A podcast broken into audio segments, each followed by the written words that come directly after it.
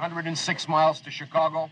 We got a full tank of gas, half a pack of cigarettes. It's dark, and we're wearing sunglasses. Hit it.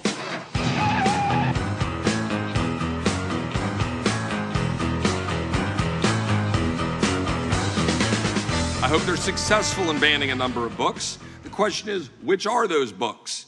Are those books, for example, uh, Genderqueer, a memoir, or This Book is Gay?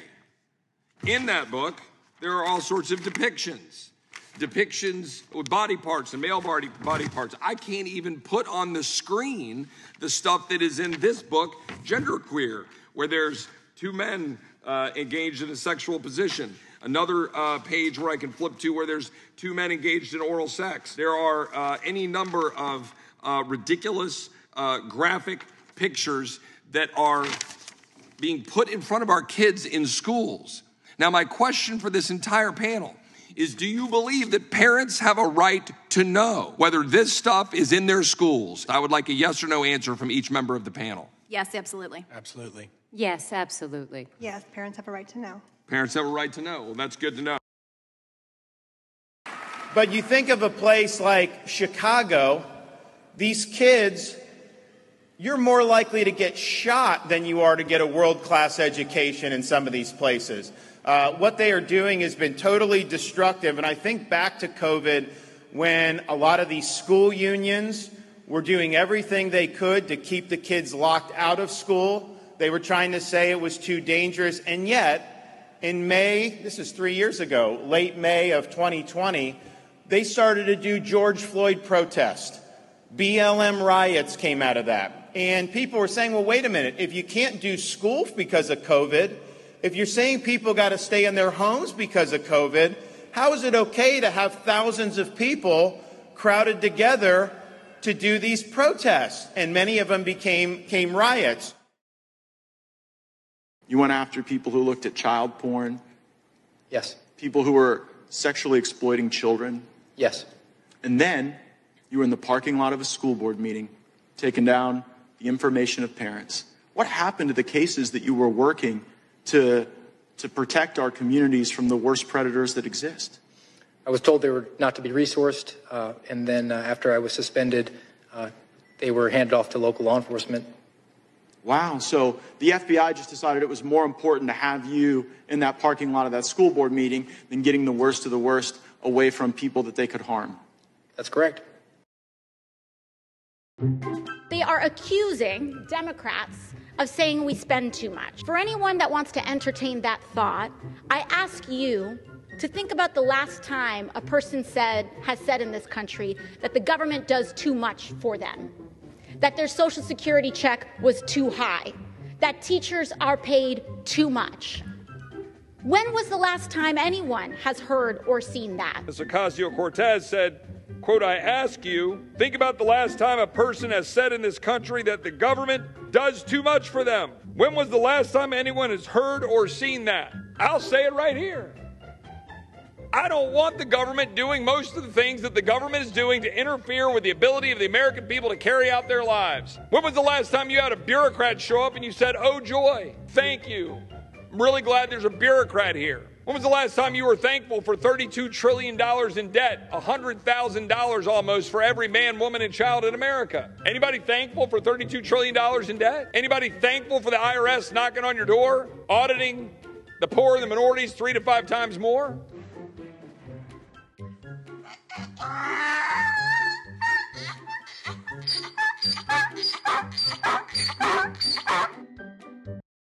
It's the biggest, second biggest scandal. So- the biggest scandal was when they spied on my campaign. They spied on my Well, campaign. there's no e- real evidence of that. Of course there is. No. It's all over the place. Leslie, Sir, they spied on my campaign and they got I, caught. can I say something? You know, this is 60 Minutes, and we can't put on things we can't no, verify. you won't put it on because it's bad for Biden. We can't Look, put on things we can't verify. Leslie, they And- spied on my campaign. Well, we can't verify It's been totally that. verified. No. It's been just go down and get the papers. They spied on my campaign, they got caught. No. And then they went much further than that, and they got caught. And you will see that, Leslie, and you know that, but you just don't want to put it on the air. as a matter of fact, I don't know that. Okay.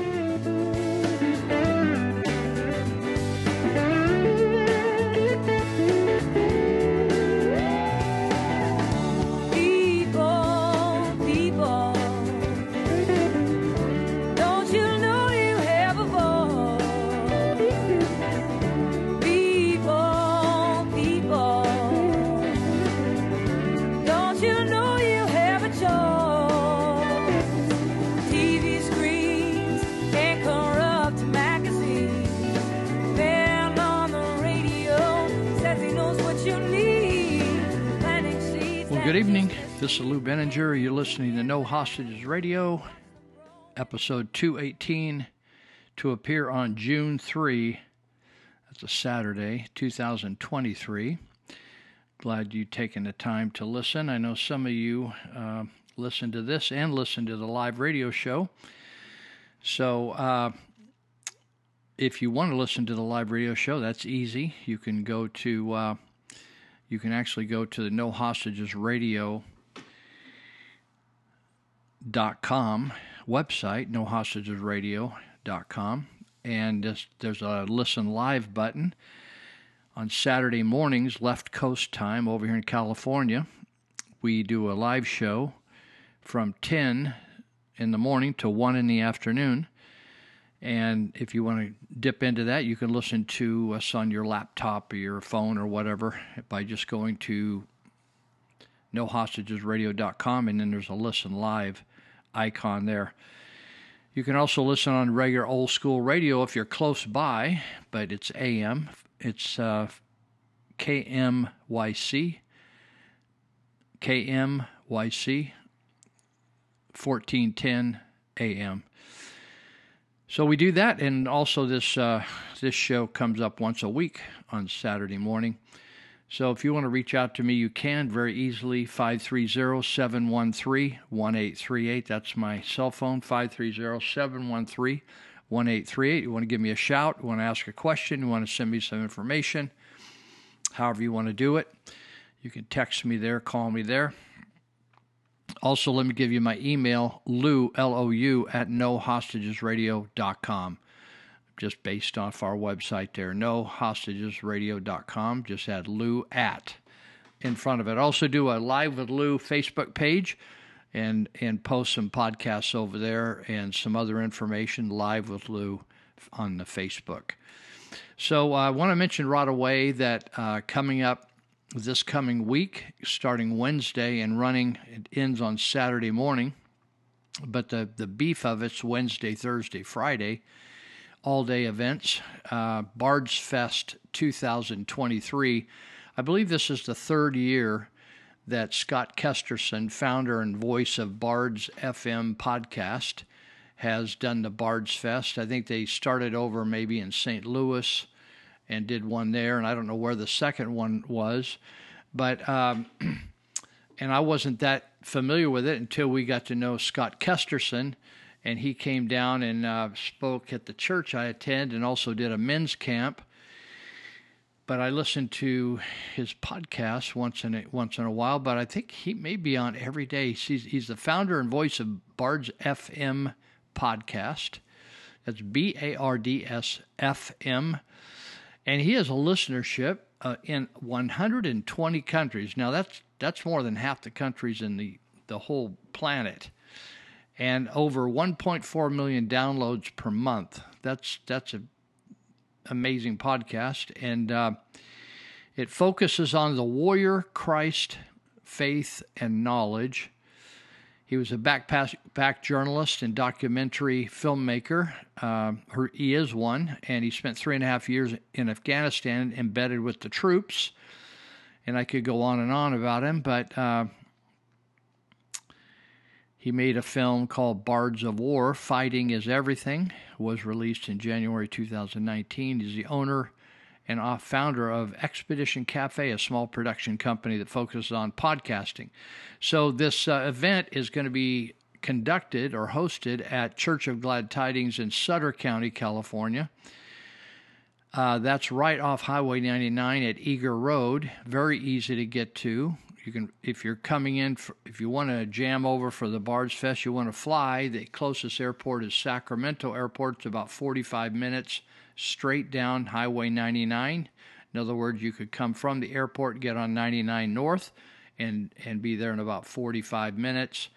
Uh, if you're going straight to the uh, the facility of the campus where the festival is going to be, and so um, you can you can get your uh, tickets online, and it's very inexpensive. It's really about community and about building relationships and and infrastructure spiritual spiritual and emotional infrastructure with other people. So Scott Kesterson will be the host, and it's uh, going to be at the Church of Glad Tidings location. It's also called the Embassy of Heaven campus there in Yuba City, California. The number of speakers, uh, uh, Dave Bryan, who's the pastor there, he and his wife will probably speak there. They're listed. And uh, you actually, if you go to bardsfm.com and then backslash bardsfest backslash, you can read all this about it in a lot of detail. There's a lot of detail on the bios on these speakers Dave and Cheryl Bryan and Pastor Anthony Thomas out of uh, Naples, Florida. He's former military as well.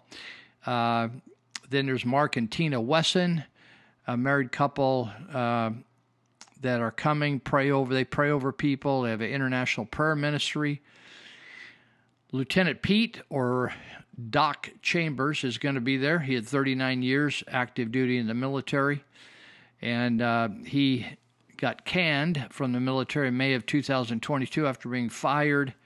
Uh, as being fired from doing informed consent and becoming a whistleblower for Senator Ron Johnson, and uh, but he is uh, he also testified as a fact witness in Liberty Counsel Seals versus DOD case. He'd been awarded the Purple Heart uh, from Combat, Bronze Star Medal, the Meritorious Service Medal, and the Combat Medal badge. Should be full of information. Pastor Brad Cummings, you may not recognize that name, but you may recognize this. He he co-wrote The Shack, the, the uh, number one New York Times bestseller, sold over 22 million copies, translated into 40 different languages. Uh, they also produced a movie. He was on the New York best time, bestseller list, number one, stayed there for 172 weeks on the list, 52 weeks, number one, and in the movie. So I've read the book a couple times and watched the movie. I think maybe the book once and movie twice. That's what I did. Also, Shemane Nugent's going to be there. Ted Nugent's wife. She's a New York Times best-selling author, expert on health and fitness industry for over 40 years. She's all over the place. She's she writes, she speaks, she does books. She's married to. She wrote a book called "Married to a Rock Star," Ted Nugent. She will be there and speaking. Dr. Doug Frank, who is a uh, physics PhD. And uh, one of the outstanding things that I learned, he's, he's got all kinds of credits to his name. Uh, he's worked with the, consulted with the military. He's done all kinds of uh, physics things. I think he was, he either got a Nobel, Nobel Prize or he was uh, nominated for one. He has done some research on the stealing of the Trump election and uh, look at looking at the algorithms and uh, where the election was uh, intercepted, so to speak. So he actually has been to the area here in Yuba Sutter counties before, uh, and he spoke uh, to people that were interested in, in election fraud. Also, Joe Vega is going to be here. Uh, he's got an entire paragraph. He got five bronze stars, two purple hearts, two silver stars. Uh, combat infantry badge with two stars, Halo Jump Master. I mean, this guy is a uh, military expert, still works in military consulting. So he's going to be here. Joe Vega, uh, Deputy Director of National Center for Urban Operations, he's going to be here. Couy Griffin, he uh, was a part of the Cowboys for Trump. He got arrested or detained, or one of the two, or both at the January 6th uh, demonstration. Uh, he's going to be speaking. Let's see. Myron and this this couple's interesting to me. Myron and Dottie Lazar or Lizer. He's, uh, Myron is the vice president of the Navajo Nation. He's uh, over 35 years of knowledge and experience in the areas of marketing, business development, entrepreneurship, finance, government affairs. Married to Dottie over 32 years. Uh, anyway, they are leaders in the Navajo Nation. I think that's fascinating. So uh, there's more speakers in that coming up. those are coming. I'm telling you, you almost they're almost paying you to come to this. They'd like you to help out. It's really a, on a, almost a donation basis, but they have to have a way to distribute the tickets to see how many tickets they're gonna can give out or get out. So give it a shot, and uh, you may be able to uh, check on uh, watching it online as well. It'll probably be live stream, but you can check that out and certainly there'll be recordings in the future on this on if there's a specific speaker. I know that Doug uh, Frank is going to do a breakout session or two with people that are interested in how to work with their county clerk about securing the election, making sure the election is not stolen and that it's done with integrity, etc. So, okay. I know that's a lot for the first segment, but I think it's a very important get together, June 7th through the 10th. June 7th. Go go to read it online, and that beats anything I can I can really say. So, um, all right. So I'm I'm doing this show late at night. Uh, I'm this is Wednesday night. I'm doing it, and uh, usually I get started quite a bit early. But we had a meeting, an important meeting I attended, and then I went over to Antonio's Tacos taqueria over here in Yuba City and got me some great Mexican food. And just feel I'm feeling really good to start this show, even though it's in the middle of the night. It's quiet. There's a cool breeze blowing through the house. Things got warm today, but there's nice what we call it's a delta breeze. It kind of blows up from the ocean off the Sacramento Delta and then right up into the valley here, and it just seems like the air conditioning's on, but you don't have to pay for it. I like that. So um, I saw this meme that came across. It's a picture of Albert Einstein, one of my favorite people. I don't think he said this, but I think it's a bright saying. So I think they they just thought it's an Albert Einstein uh, type saying. Says you can't you can't sell electric cars if gas is affordable. I want you to hold that thought. This is not just some cute saying. This is actually uh, was stated by Steven Chu, who was the energy czar or energy cabinet member for Barack Obama, and he said that he he felt he needed to get the gas of the price of gas up to nine dollars before people will actually try electric cars seriously and uh, the, it's creeping up, right? I just drove home tonight and noticed the gas station, depending on the quality or the octane, the gas is between four and five dollars here in California, but uh, it's gotten up to over in some parts of California to seven dollars. So Steven Chu said we we aren't going to see a lot of people move to electric until we get to we price them out of the fossil the fossil car, right? That's what they say. So it says you can't sell electric cars if gas is affordable. The fact is that electric cars are going to become unaffordable. I'll talk about that hopefully a little bit later. So, and then the second line is if you don't think that's part of what's going on here, you ain't paying attention. And I'm trying my the whole goal of this show each week is to help you pay attention. It these gas prices don't blame the oil companies. You need to blame the political party in power. That's the Democrats, and they are going to make gas so unaffordable, diesel so unaffordable that you're going to pay through the nose for a crummy car that's electric. And I'm going to talk to you about the problem of even being able to charge your car. This is one I thought is just a, a character building quote somebody sent me. It says, Once you realize the, the power of your tongue, you won't just say anything. When you realize the power of your thoughts, you won't entertain just anything. And once you realize the power of your presence, you won't be just anywhere. Another one if Democrats actually believe Black Lives Matter, they would not propagate failed urban policies which, which proliferate, proliferate black on black violence. And I just wrote a read read an Ann Coulter uh, column about this very thing because we're at the third anniversary of the George Floyd death and she said it's the anniversary all the media wants to forget about because it was an entire fraudulent death. Did you know they They gave him the burial of a king in a chariot and and and uh, wagon. They pulled him in. I don't know. It was a gold plated casket. I mean, that guy's a fentanyl addict. It's amazing, just amazing. Black on black violence. We talked a lot about this last week, so uh, we'll, we'll get out of here. So let me go on here and get into a topic. Uh, got a little allergies. My nose is running. Uh, said, why did the article says it's written by Katie Grimes, one of my favorite writers at, at the California Globe. It's an online newspaper. Katie Grimes runs that.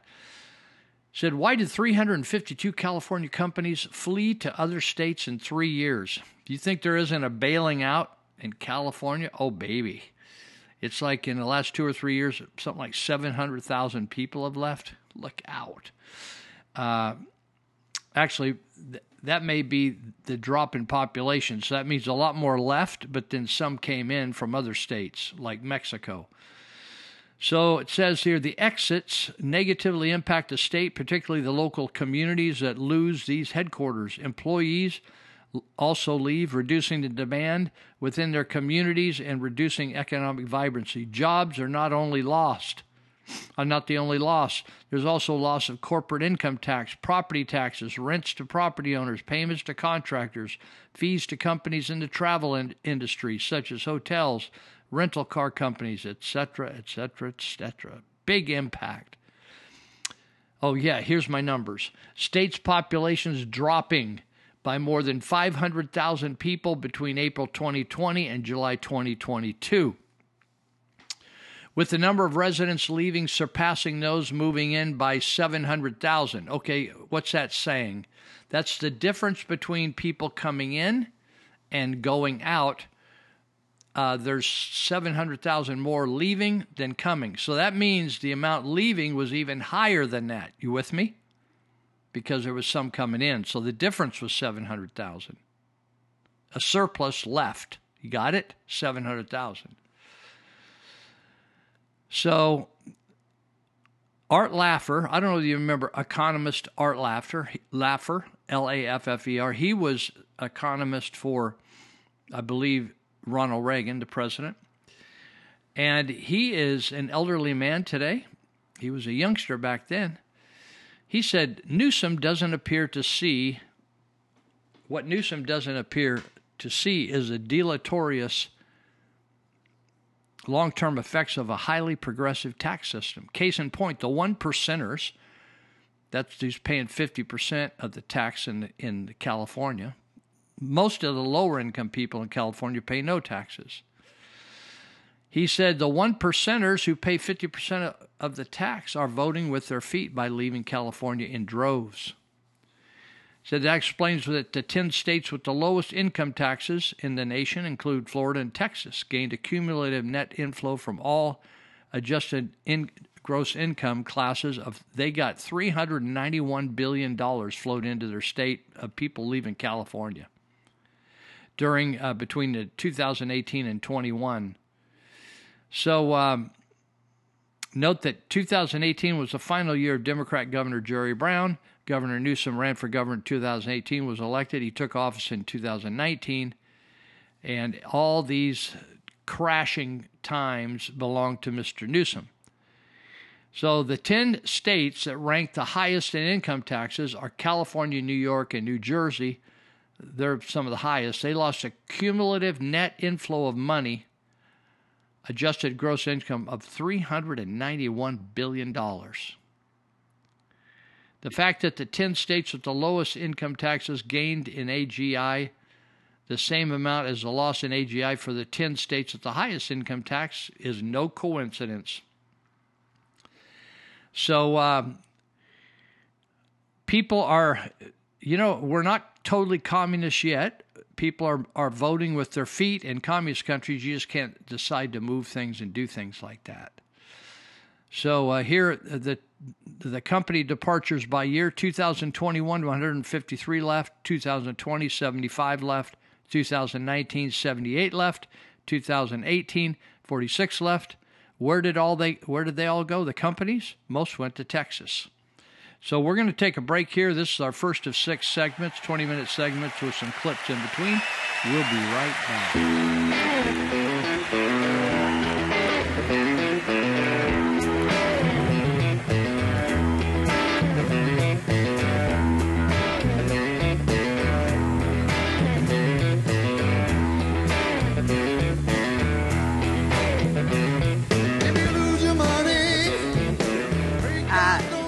Chairman, I actually want to concur with gentle lady from Wyoming that um, actually EPA probably did is the most abusive agencies, and actually Supreme Court ruled uh, last year on their complete overreach of their power and authority delegated on the clean uh, Air Act, and what they're doing with Clean Water Act is actually, you know, it's, I would argue that trying to take private property rights by the government, private property abusing abusing the power of the government. And when governments try to take your private property, this is actually a communism by Karl Marx.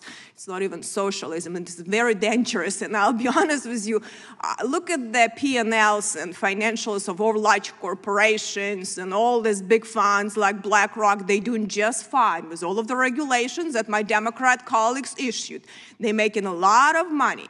But what is who is getting hurt is the little guy, that farmer or some business owner that cannot afford to hire lawyers and CPA for thousand dollars an hour, that cannot afford to go and lobby to every government level and be and sitting in the offices and trying to make their case. That's who's getting screwed. And we now have a situation now where all of the so-called dark money doing just fine, but the little guy has no ability now to be able to start a business and be able to compete and, and, and have a, abilities to make money. I think this is a very dangerous situation where we now concentrating the power close to the government, close to Washington, D.C., and giving the power to the bureaucracies that people have no ability to even have an input.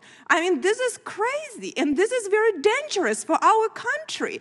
And I will tell you, I mean, EPA is so creative. They do the suicidal gimmicks, you know, to try to put, violate even Administrative Procedures Act. They're doing all these definitions, you know.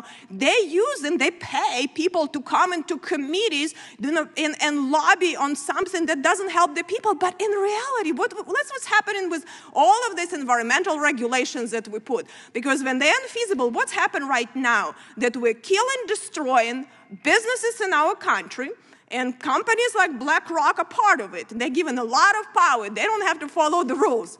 But what's happening? We're burning coal from China. We're helping Russia to make a lot of money, and American companies are getting screwed. And our pollution is actually has net effect higher than actually that was before. Because when we push our companies to do business in lawless and corrupt countries and dictatorship, they collude in the same environment. We don't build the walls, you know, from China or anywhere else. In the same ocean and all pollution goes. Instead of have reasonable yes, laws, the representative of the people and the businesses here and help our people and our companies and, and our Americans to succeed. So this is just dumb. And if you think about it, some of these funds, you know, that wasn't this, you know, climate change agenda of BlackRock, like British funds that actually, there are some activists that are honest and actually respect if someone is honest, you know, and not hypocrite. If you want drive everyone a bike and you're driving a bike, I respect you. But if you're flying big jet fuel jets and you want me to ride the bike, well, screw you.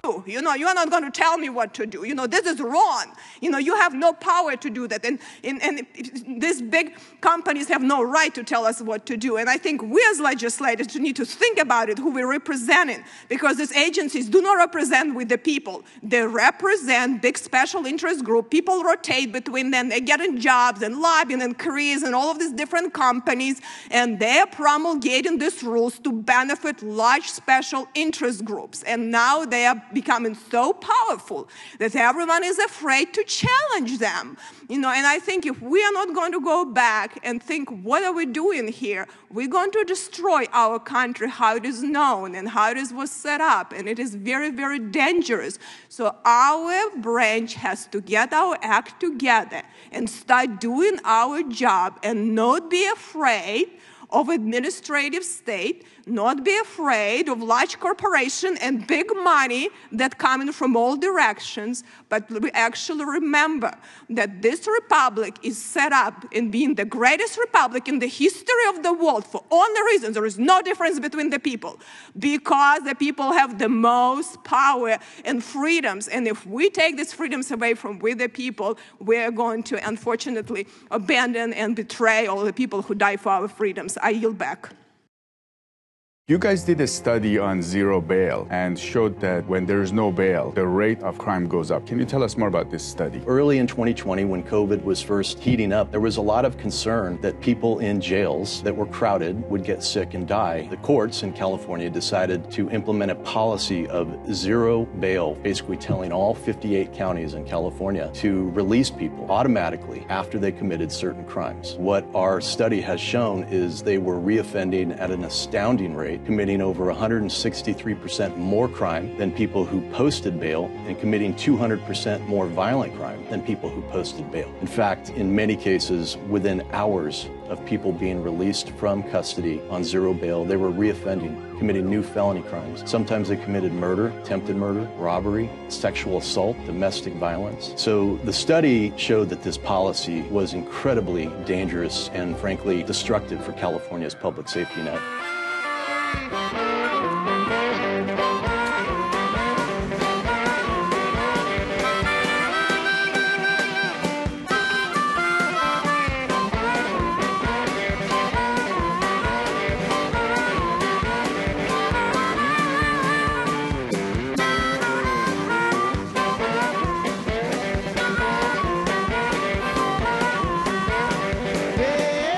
All right, so we're talking about these uh, people and these companies that are leaving. Now, some companies I know of the left that aren't listed in this uh, list that I have here.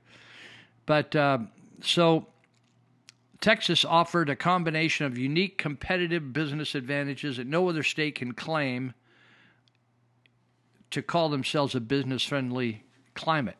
They have no corporate or no personal income taxes, along with a highly skilled, diverse workforce. Da da da da. I'm not going to go through all the details here. I got too much to talk about tonight, so I'm just going to leave you that. Uh, one company that that, uh, keeps track called BuildRemote.co. They said Texas is a winner because finding a place that is easier to hire talent and number two, in search of a great talent pool in the new city or state. These are qualities that uh, why co- companies are leaving California. Seeking a more sustainable place to do business. That's true. There is an increasing intolerance of and monoculture of the Silicon Valley. Next, seeking a strong economic climate with low taxes, reasonable regulations, and a high caliber workforce. And finally, moving for our business needs, opportunities for cost savings and team members. I think there's below the fold here. There's uh, oh, here's a couple more. Okay, yeah, there's a couple more. There were some uh, symmetries in the way that the Bay Area works that doesn't really work well for our, our business anymore. Another person said Arizona provided the ideal conditions of being business friendly, offered a high quality of life at reasonable cost. Another comment was employees can be homeowners in Texas, while, in the Bay Area they were virtually impossible to afford a home.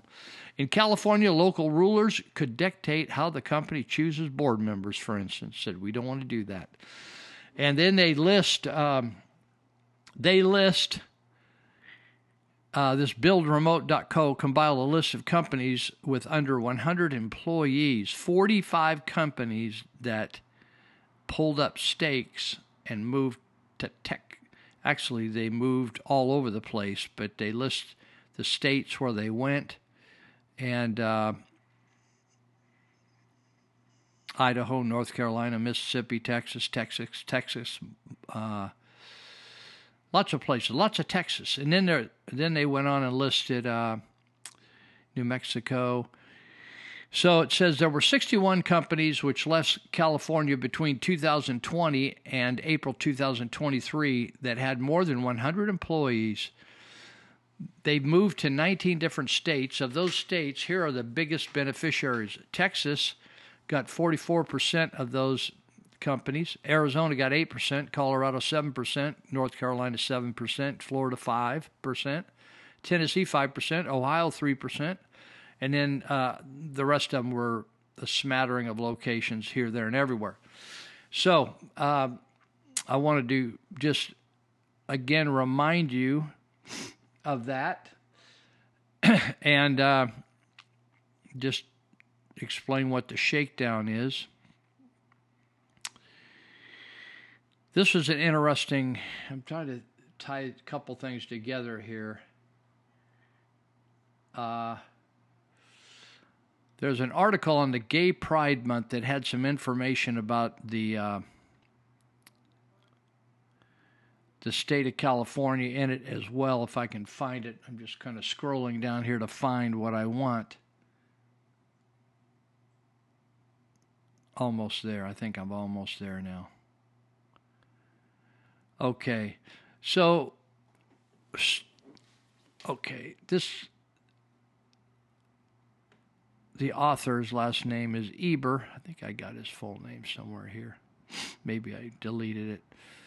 Anyway, he talks about the different months dedicated to different things, like February is Black History Month, March, Women's History Month. Many of these months are dedicated to many different things. May, Asian Pacific American Heritage Month. June is LGBTQXYZMOP Pride Month. September 15th to October 15th is Hispanic Heritage Month. They had to be a little different. October's National Disability Employment Awareness Month. November's Native American Heritage Month. No White Boy Month. I think I'm going to just throw White Boy Month on June as well. Uh, So uh, I guess that's. I was thinking that this is where it listed all the the things that the. Oh, here it is. I'm just in the wrong article. So th- there's an article that I'll talk about maybe next, or a topic. The California Senate is honoring the Sisters of Perpetual Indulgence in a LGBTQ recognition ceremony. Would you ever thought you'd see that? In this article by Katie Grimes, again, she lists some of the disasters of California that Newsom has created, the Democrats have. California is the home to one third of the nation's welfare recipients and the highest poverty rate in the country. Our, favor- our failing schools now rank 48th in the country. California lawmakers can't build new homes or apartments for less than $800,000 each. The governor and lawmakers can't figure out what to do with several hundred thousand drug addicted, mentally ill, homeless vagrants living on the city streets and taking over the parks. California lawmakers refuse to build additional reservoirs for water storage in a state in which drought conditions are historically normal and now has a regular wildfire season. California lawmakers and governor, the governor mandated all electric vehicles within a few years, but can't keep the power on during heat spells and winter storms now. Lawmakers authorized more than $25 million worth of taxpayer funded guaranteed income to some individuals in the state, but can't really tell you why they even did it. Proposed they proposed $800 million in reparations payments to African Americans. Despite that California was never a slave state, no one in California has been a slave, and no one in California has been a slave owner. California now has a $34 billion deficit, and it's growing. People are leaving the state. I'm, I'm just adding that in there on the back of this defi- deficit. People are leaving the state that are not welfare babes. They are people that are make a living and actually pay the taxes and buy things that they need and support the economy here. But they're leaving by the hundreds of thousands a year. The state's $100 billion plus high speed rail project is almost just dormant, collecting cobwebs. California has the highest income tax in the nation. California also, has the highest sales taxes, electricity rates, gas taxes in the country. This is just fascinating. Who would have believed? I've lived here all my life. I would have never thought I'd be reading this into a podcast. Victor Davis says, Victor Davis Hanson, intellectual at the Hoover Institute, says crime, homelessness, and medieval decay characterizes the once great downtowns of San Francisco and Los Angeles. It is now not safe to walk alone in any major California city after dark. Here's another quote Shoplifting and smash and grab theft are no longer treated as real crimes in, in California. The result is the mass flight of brand stores from our downtown, downtowns and inner cities with all the accustomed cries of racism, even as racist public prosecutors pick and choose whether to indict the arrested on the basis of race. In other words, if, if a black person ripped off the Walgreens, they're not going to prosecute him. Finally, he says California infrastructure, once the best in the country, is now among the worst. Decaying and crowded freeways, inadequate water storage, and potholed streets are the new norm. Once robust gas, oil, mining, and timber industries are nearly stopped in their tracks. Is that amazing or what? Well, you heard me say there's just there's this organization that's been around for quite a while and I didn't know about it because I don't follow the news on uh, pervert lifestyles. I'm going to drink a little tea here just a second. After that Mexican food, those tacos, I'm a little dry. Said on June 5th, the California Senate, this is the Senate that created California we have today. This is a Senate that can't address the problems of California we have today, but they have time to have a recognition ceremony. Uh, this is going to happen next week. One of the honorees is Sister Roma, who isn't really a sister. She's from the Sisters of Perpetual Indulgence group. And um, if you've never heard of them before, uh, that's me and you both. I just heard about it because they were going to be invited and be honored at a couple sporting events. So now they're they're involved in a controversy. I don't think they did, really did anything. They got invited, disinvited, and reinvited by the Los Angeles Dodgers. That's how they say it down in Mexico. The Dodgers, not the Dodgers. They say Dodgers. The Dodgers invited the Sisters of Perpetual Indulgence to receive an award. Do you know that if you are a guy with a ding dong and you dress up like a lady and get yourself a set of boobs? You get honored by the Dodgers. And they're going to receive a, an on field award at Pride Night. Do you ever think that somebody would have a Pride Night for perversion, sexual perversion? And uh, they're going to receive an on-field award at Pride Night, and that did not sit well with many, especially the more conservative members of the Catholic Church. So I guess the Sisters of Perpetual Indulgence don't like the Catholic Church and have given them a hard time. So the fact that the Dodgers are going to honor this group uh, set off some Catholics. So the Sisters of Perpetual Indulgence, uh, if you've never heard of them, it's what they call a drag queen group. And you think, well, why are the Catholics got their undies in a bundle? Well, they come dressed up as Catholic nuns. And then, in, in their own words, they use humor and irreverent wit to expose the forces of bigotry, complacency, and guilt that, that chain the human spirit. So, this uh, Roma, he co hosts an online talk show, The Tim and Roma Show, focuses on gay pornographic movies and the LGBT community. That's the tagline for the Tim and Roma show. So the Dodgers invited the sisters that aren't really sisters, they're sisters were the dick, They dis- then after they invited him, then they disinvited them after a public outcry. Then they reinvited them, resulting in pro baseball team earning the title the Bud Light of baseball. That's the LA Dodgers is now the Bud Light of baseball. So we got these guys with dicks that are actually sisters, but they're dressed up like nuns who if you understand nuns, they uh, took a vow of celibacy and devotion to Jesus and the church. So they their entire life was to live as a part of the church and serve people.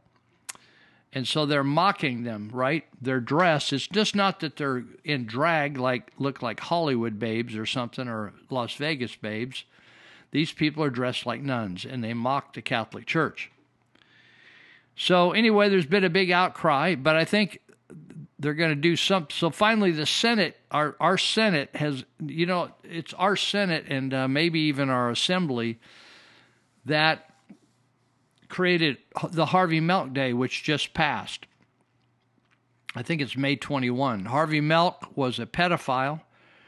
In his book, uh, the in the book about him, the mayor of Castro Street, he talks about really having a preference with having sex and variety of relations with young boys, teen boys, not teens of age, underage boys. We seem to overlook it. We just overlook. We we now have a Harvey Milk Day in the public school system. So uh, this group called the American Council Quorum, it's a public policy group for the faith community. Uh, they call them a, the Sisters of Perpetual Indulgence, a Catholic hate group who mocks Christian figures, etc., etc., beliefs, doctrines, etc. Anyway, uh, that's what's going on at the Dodgers game, and it's going to be it's going to be uh, they're going to honor them this coming week. I think the fifth. Uh, what is that? Is that Monday? Yeah, I think it's Monday. Uh, in April, to celebrate Easter, the Sisters of Perpetual Indulgence, the worldwide troop of non denominational drag nuns, founded in San Francisco in 1979, these guys have been around for a while. They announced that Hunky Jesus and Foxy Mary contests will once again return to Dolores Park along with the annual Easter Bonnet contest. It's open to everyone. Many people believe Jesus died for their sins, but in San Francisco, a bunch of Jesuses dye their beards for our amusement. Uh, so anyway, uh, all these corporations. So I saw a meme that says, uh,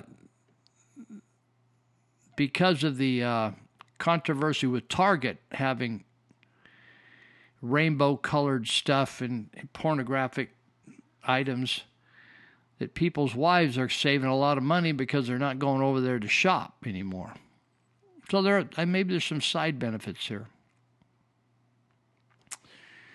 So anyway, uh, it looks like the uh, Senate is they just couldn't stay out of it. To Cal, remember when the the Senate? I mean, these places were like hallowed places, taking care of business. Now they just are dealing with. They're down in the gutter wrestling with all these wild situations. It's just amazing.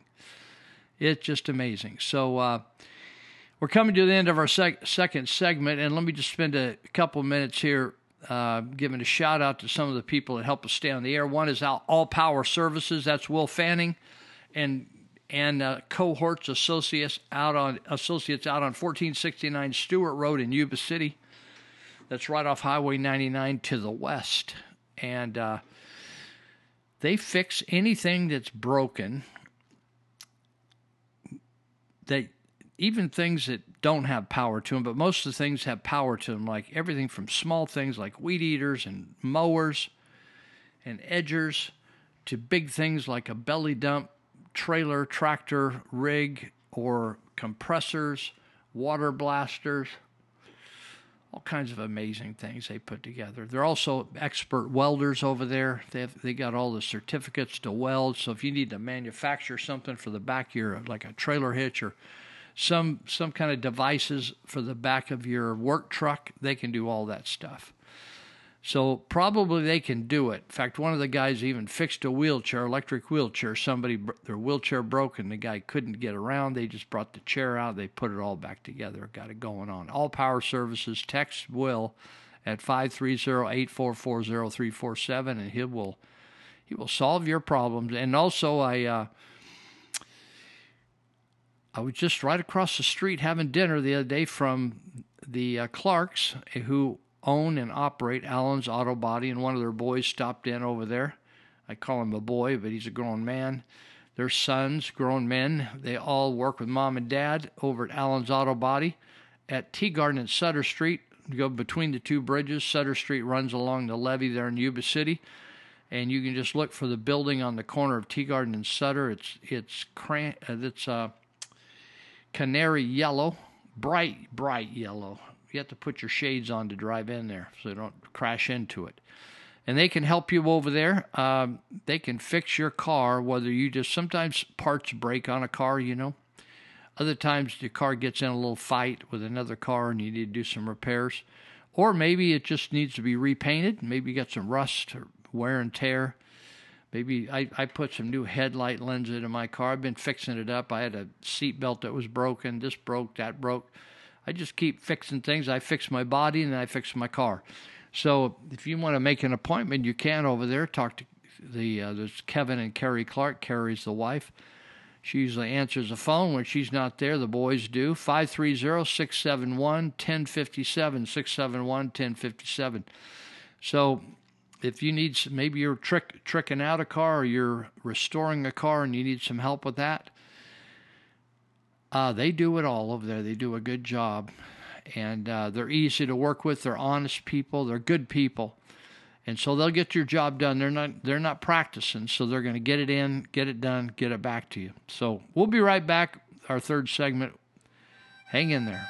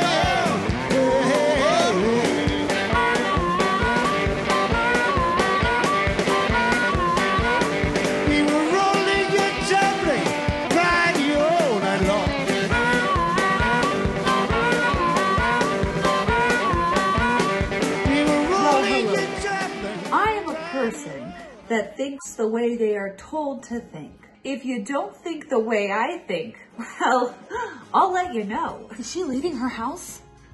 We're supposed to stay in our home. She wants people to die. Get back in your house, Cynthia! Get back in your it's house! It's important that we all think the same about everything. To be wearing a mask. You, you need to put a mask on. I know we're outside, but put, put, put it on! The people who tell us what to think are, are, are good people, and we should think and do as they say. Yes, I just got my fourth shot. Yeah, and people that don't get their fourth shot, well, they want this thing to last forever. Well, that's what the evening news says, so. Individual thought is a threat. It's a real threat to the group. So. Hi, Cynthia.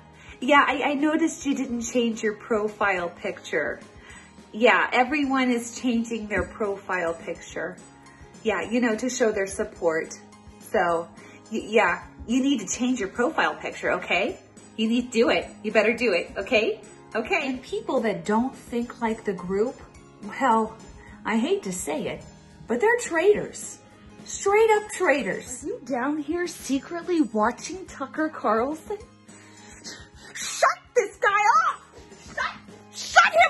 And people that don't see it the way the group sees it are probably traitors too. You might even know some. Are you actually complaining about gas prices right now? Are you a Putin puppet? Huh? You a Putin puppet? You're a fan of Putin? Are you a Russian spy? Are you a. I can't believe this. I can't believe that I, I married a Russian spy. So don't you be a traitor, okay? Think as you're told to think. Ralph Baric, the inventor and the weaponizer of coronavirus, also had the hand in developing remdesivir, the drug that was allegedly used to treat patients with COVID, except for the fact that by 2018, that drug had a kill ratio of 53%. Documented, published. It was so deadly that the World Health Organization itself pulled the drug from consideration for Ebola treatments. And ironically, inside of the documents that nobody bothers reading, the death rate occurred regardless of viral load, which means that people were killed who didn't even have Ebola. We murdered people. And by we, I mean the complacent and ignorant masses that have agreed to let these things go unchecked. Murdered people in Africa. The death rate at 53%, and we let that publication of information in 2018 fail to inform our decision in the spring of 2020 when Anthony Fauci, Ralph Baric, Peter Daszak, and others made the decision that we should inject remdesivir into patients with COVID. We knew we were going to kill people. That's premeditated murder. We knew we were going to do it, and we went along with it anyway. And sitting right next to the president, Donald Trump, he signed the death warrant for millions of Americans with the criminals sitting right next to him. One young devil asked the old man, How did you manage to bring so many souls to hell? The old devil answered, I instilled fear into them. Answers the younger, Great job. And what were they afraid of? Wars? Hunger? Answers the man, No, they were afraid of the disease. For this youngster, uh, does this mean they didn't get sick? Are they not dead? There was no rescue for them? The old man answered, But no, they got sick, died, and the rescue was there. The young devil, surprised, answered, Then I don't understand. The old man answered, you know, they believe that the only thing they have to keep at any cost is their lives. They stopped hugging greeting each other. They moved away from each other. They gave up all social contacts and everything that was human. Later, they ran out of money, lost their jobs. But that was their choice because they were afraid for their lives. That's why they quit their jobs without even having bread. They believed blindly everything they heard and read in the papers. They gave up their freedoms. They didn't leave their own homes, literally anywhere. They stopped visiting family and friends. The world turned into such a concentration camp without forcing them into captivity. They accepted everything just to live at least one more miserable day. And so living, they died every day. And that is how it was very easy for me to take their miserable souls to hell.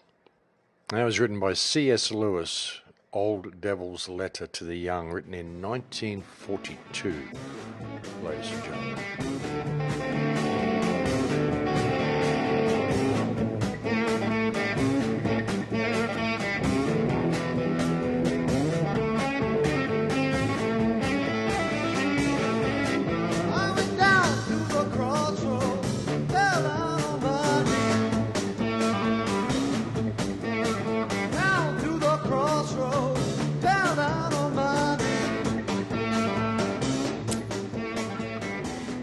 Right, let me uh, just mention North Valley Paralegal as well before we get into it. North Valley Paralegal, 1110 Civic Center Boulevard in Yuba City. 202A is the suite number. It's 1110 Civic Center. It's right across from the Sutter County Sheriff's Department. Nice office buildings in there. North Valley Paralegal, that's Nellie Garcia. She can help you with your legal needs and you just call her up at 530-751-9289. If you've never used a paralegal, it's like having a super legal secretary that knows their business, and uh, they get the job done uh, cheaper, faster, and uh, better than the average attorney. A lot, you know, attorneys they they fight a case for you in court, do that kind of things. But a lot of the work you need done is just legal paperwork, or you need to, you know, serve somebody. You need to apply, respond to some request from the court. You need to subpoena somebody. You need to do this, that, or the other thing. You need to evict somebody. All kinds. of, You need a will, and you need a trust. You need to uh, sort that out. Uh, they can help with all the legal needs. Change your name, adoptions, all that kind of stuff. Simple, simple for them. North Valley Paralegal, call them up at 530 751 9289 or make an appointment. Also, uh, let's see.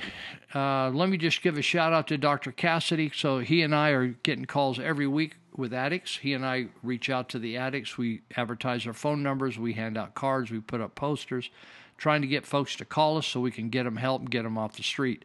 Dr. Cassady works over at Peachtree Health, where you can reach him. You can leave a message and get an appointment. You dial 530 749 3242. 749 3242. If, if you have trouble getting through on that uh, line, sometimes it's laborious, difficult, and you're frustrated, you're, you're struggling, if you're withdrawing, uh, text Dr. Cassady. Just text him once during the day, 530 682 8648 and just give him your name, addiction, I need some help, something like that, addiction, and your phone number. He will call you back. Obviously, he's a doctor. He's working during the day seeing patients, so he can't drop what he's doing to call you. So if you want immediate response and you can't get an appointment and you can't get an immediate response from him, just call me up at my number 24 hours a day, seven days a week, and I will tell you what we can do. Okay, so here we go 530 713 1838. 530 713 1838. So whether it's fentanyl or, or any kind of opiates, methamphetamines, alcohol, cigarettes, whatever it is, we will do our best to get you help. So, all right. Let me just uh, give me a little slug of tea here. I'm drinking my Vietnamese iced tea. very refreshing and healthful. So, uh, California is embracing the most strange and perverted things uh, you can imagine, and, and things that are kind of normal and healthy and boosting the family and uh, improving people's relationships with one another. Married couples, they're just ignored or put down. So that's just where we are. There's a spirit of stupid on the country right now, and it's just something we're living through. Some people call it a curse, and uh, some people believe that the country is under judgment from God. I actually believe that myself. This isn't a uh, religious show, but it's a fact of life, just like gravity's a fact, and so tides, the tides of the ocean, are a fact. It's a law of the earth. So when you defy God, at some point he lifts his hand in protection off you, like he did the children of Israel, and then you're on your own. You're on your own. Marysville's been on its own for quite a while. I don't know whether you've lived here very long. I live here still and uh, it's crazy here now. And it's like uh, it's like the city has been abandoned to zombies.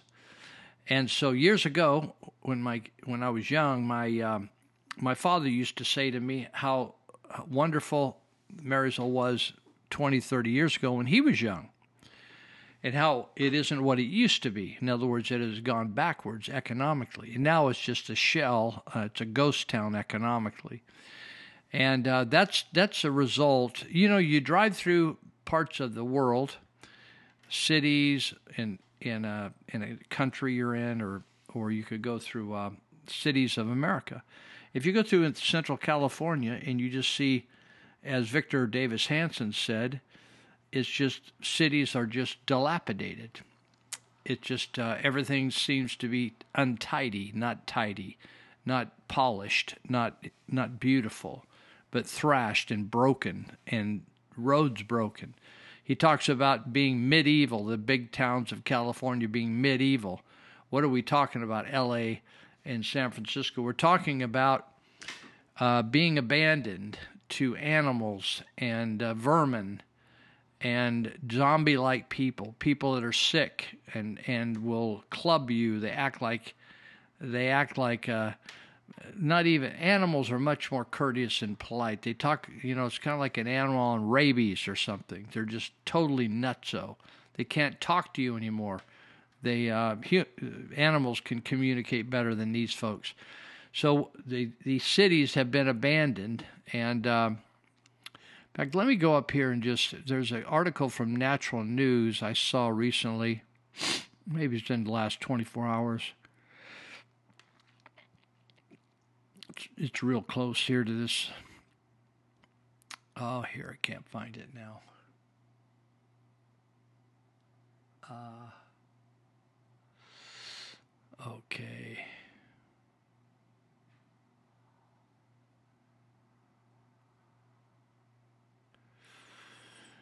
Natural News uh, has an article, Death of the American City. If I can find it, I've got a couple long. Okay, I won't buy it. I want to, I want you to just, it's from Natural News. You ought to subscribe to Natural News.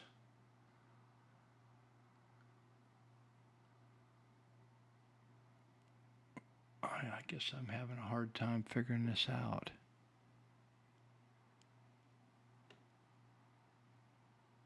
Here we go. So check this out. These are trends. And I never, there's so many, I tell people every morning I get up and I look on the internet and uh, my jaw must drop. I'm just shocked at what I see and what I hear, what I read. So this is Mike Adams, very sharp guy. He's he's got book awards. He's done all kinds of amazing things. He's a very bright guy, and he has a podcast, and he puts together this website called Natural News. So that says "Death of the American City: Nine Trends You Need to Know." So uh, said the age of American cities rapidly coming to an end. You need to pay attention to this. I'm just not entertaining you. I'm telling you what's happening, what's happening right now, what's going to happen. With commercial real estate increasingly abandoned, that means people abandon, or I don't know, you've seen miles and miles of Detroit, Michigan. Houses that once had kids in them, families, kids, played baseball out on the corner lots. They're they're now just shells, and anybody can move in. They don't even try to keep people out. Anybody can move in. In fact, you can probably buy them for a few hundred dollars. And it's just block after block after block after block after block of abandoned buildings that used to be filled with people. But because of mismanagement, people were left the area. The, the, the area collapsed. So it says with commercial real estate increasingly abandoned and with realtors closing up shop and fleeing Democrat run cities, the utility of the city or the the benefit of the city itself is rapidly vanishing. Importantly, in today's uh, in the he has a, a, broadcast. He said in today's broadcast, I predict we will see American refugees. We're talking about Americans that are refugees fleeing the cities as critical infrastructure collapses. Those refugees will flee into the suburbs and rural areas seeking food and shelter. Naturally, being that they grew up in crime infested Democrat run cities, these mobs of refugees will engage in mass theft and violence to get what they want. So he's saying that in San Francisco, if they ripped off Walgreens so often, they just walked in, take what they want, that 17 Walgreens drug stores closed their doors and many, many other stores. Then if they come to your city, and want to do something, they just come in and take it because that's what they got away with in the big city, right? This is kind of a sci-fi type scene that they're describing here, but it's happening in in San Francisco. San Francisco will never be what we remembered it city by the bay. It will never be that again. Uh, the next generation will never know San Francisco as we know San Francisco. And, and the more people quit going to San Francisco, the more it will collapse because things are supported like Golden Gate Park and the museums and amazing wharfs. If, if there isn't money poured into those places, you remember they started, uh, conventions started not booking San Francisco anymore. That those days are over and uh, so I'm telling you that this is like a sci-fi movie when you uh, when you shows you these cities that have been abandoned, cars turned over, uh, garbage in the streets. That's what's exactly happening in San Francisco and L.A. So he covers nine trends that indicate collapse of American cities. Number one, collapse of real estate. He just said that commercial real estate. And so now the city of San Francisco is going to try to fine or tax or take away their real estate from owners if they don't resolve their vacancies, if they don't put people in those buildings fast enough for them. Number two, retailing retailers are fleeing the cities, including grocery stores and eventually banks. I saw a guy. I was almost going to put this clip in the, the show today a guy was, I think he was in Compton, and he said, We don't even have a grocery store. They've abandoned it. We, in other words, there's people there, but they got to travel to find food. I'm telling you, people, it's happening. You got your, you just got your head in the sand. So he says re- retailers are leaving the cities, including grocery stores, and eventually the banks are going to leave. Number three, plunging property taxes and sales taxes, called the doom loop. Number four, collapsing city infrastructure. That means the water, power, emergency services, and roads. There's a video on uh, that used to be on, uh, well, it used to be on YouTube about Detroit, and it, and so the reason parts of the city are just they're allowing it to be rewilded. In other words, weeds are growing up through the streets uh, they don't want to provide services out there. You know, they don't run ambulances out there. They don't run fire trucks out there.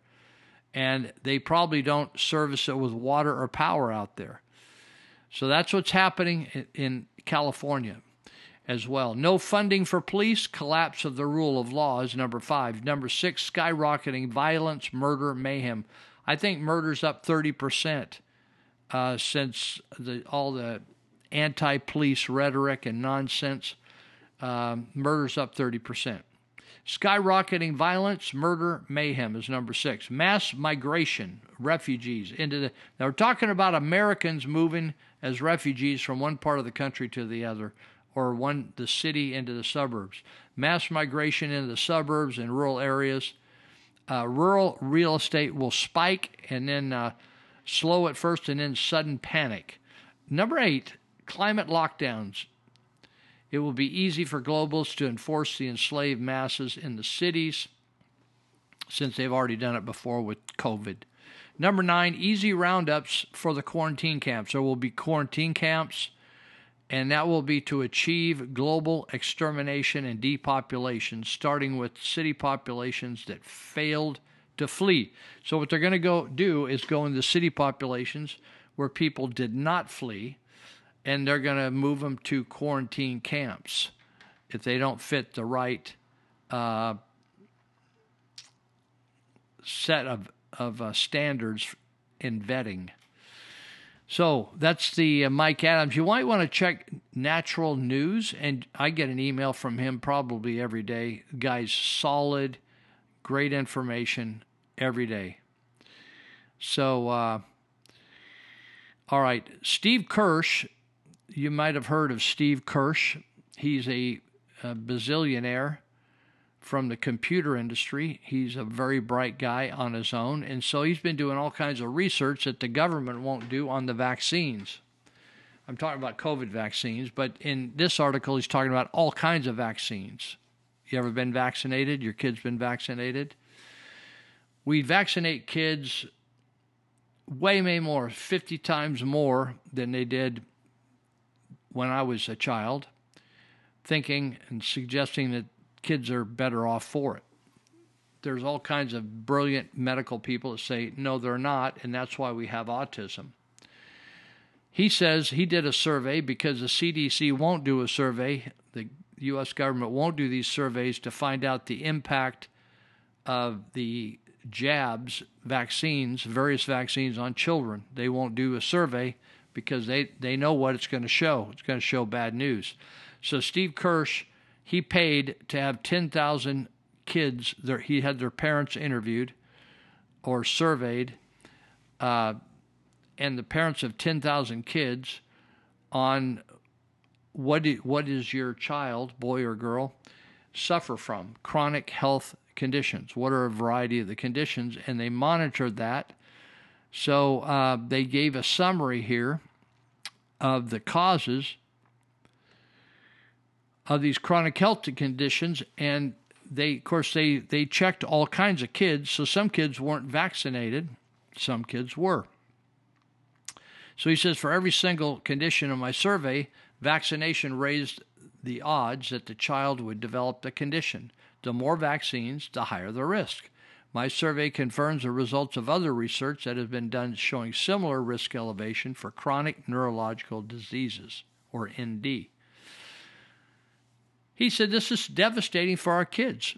Vaccines are literally poisoning them. I'm going to say this again. Vaccines are literally poisoning them. If you want to see a, a, video on this, you can go to freedomco.net, freedomco.net. You don't have to go look around on the site. If you just go right on the home page, when it comes up and you're there, there's videos there, and you can scroll down and you can get to one where there's a face. It's kind of a really close shot selfie of Judy Mikovits. And she says, if I've, I'm paraphrasing it, she said, if I've done one thing for you, if I've stopped one person from getting vaccinated, I've done my duty. She's also written a book on the plague of corruptions with talk about the corruption in vaccines. So vaccines are literally poison our kids. This writer said uh, this Kirsch writing. And this is why the health authorities will never conduct such a study such as the ones I point out below. In fact, in 2009, 10 members of Congress, including Rand Paul, tried to pass a bill forcing the National Institute of Health to do a study. But the bill never made it out of the first committee because they don't want you to ever find out that they've been poisoning our kids for decades. Listen, this is a very sharp guy writing a really good article. Anyone can replicate the study I did, Kirsch says. It took me just 24 hours to run, run the study. I invite any mainstream fact check- checker in the world to validate my results. I have the contact information for all the parents. If the CDC wants to solve the question quickly, all they have to do the question what's the question? Whether vaccines give children autism. If they want to resolve it quickly, all they have to do is give Professor Brian Hooker access to the databases they have for vaccines and Medicaid databases. Why not do that? He says. Don't they want people to know the truth? Finally, he said the most important thing is that none of the vaccines have been needed in America for the last 25 years. I want you to think about that. None of the, he's not talking about COVID, he's talking about all vaccines. None of the vaccines that have been used in America in 25 years were needed. Pediatric clinics which, which eschew or push away vaccines have uniformly better clinical outcomes than their peers who vaccinate in the same population of kids. We're going to take a short break. We'll be right back for our fourth segment.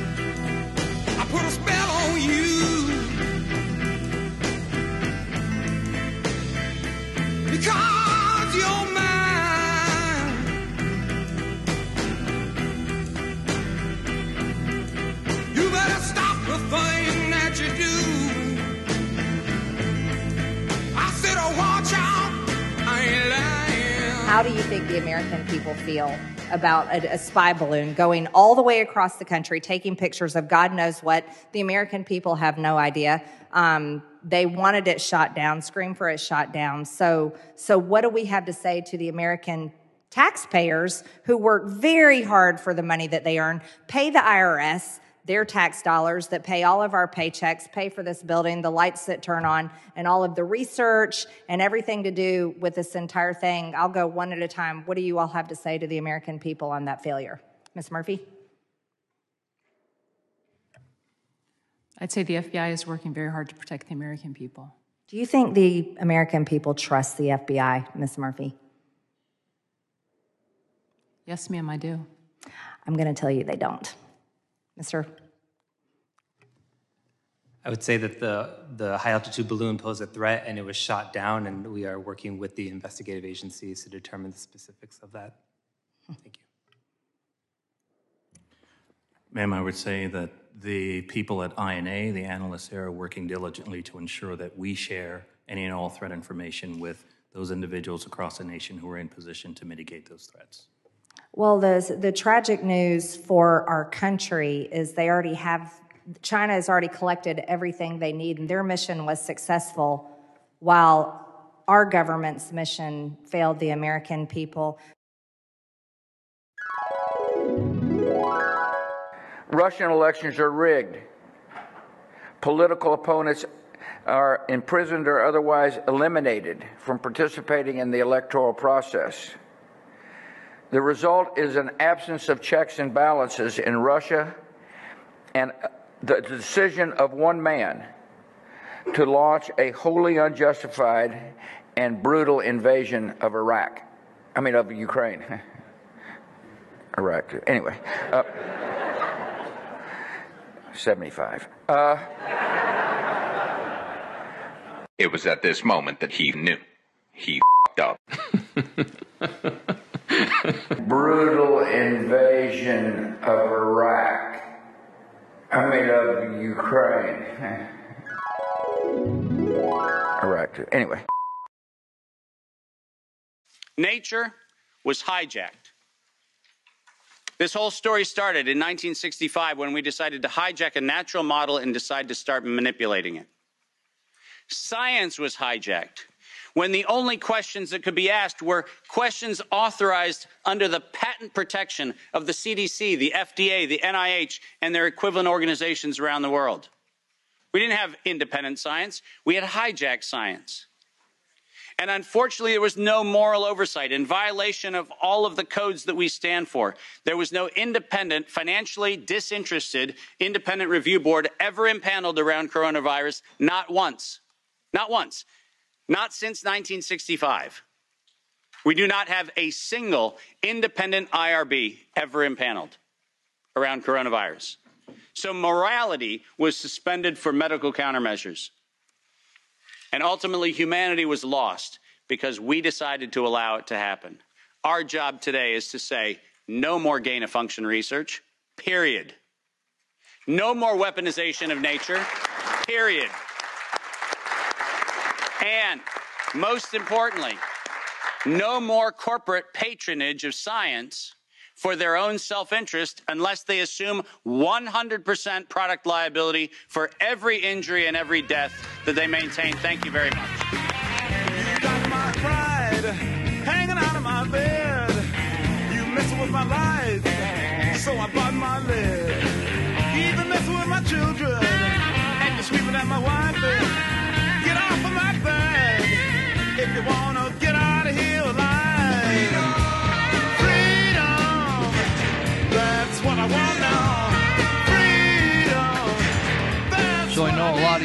Just believe your doctor and do what your doctor tells you. I'm telling you, the days are we're long past that. You got to take what the doctor suggests and do your own homework. And you need to look at people like Judy Mikovits and what they're saying about vaccines and why your kid has autism. If you got kids coming up or you're still vaccinating your children, you're really causing them problems big time. You could kill them. So he says, uh, here's my survey summary. The right column is the odd ratio for kids getting the conditions with 10 to 15 vaccines compared with kids with no vaccines or vitamin K shots. He said, so if you got, so if your kid got 10 to 15 shots, you are 4.54 times more likely to develop autism than an unvaccinated child, never vaccinated. And if you want that to happen, you you got to better be stepping out and speaking out right at the time of birth because sometimes they're injecting that brand new baby. He said, We know from other studies, pediatric clinics with thousands of unvaccinated kids, that when you eliminate vaccination and the use of Tylenol, pay attention, people. When you eliminate vaccination and the use of Tylenol, the autism rates drop to near zero. He said, This result is no surprise. You hear me? Tylenol. You can buy it at any drugstore, convenience store. Don't do it. He said eliminate vaccination and the use of Tylenol.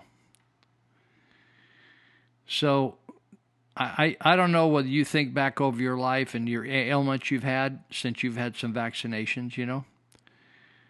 And so ADHD, you heard about all the kids. You ever wonder how come all the kids got it? It's ADHD. 7.3 times if you're vaccinated. Allergies. I had horrible allergies. I had asthma as a young child.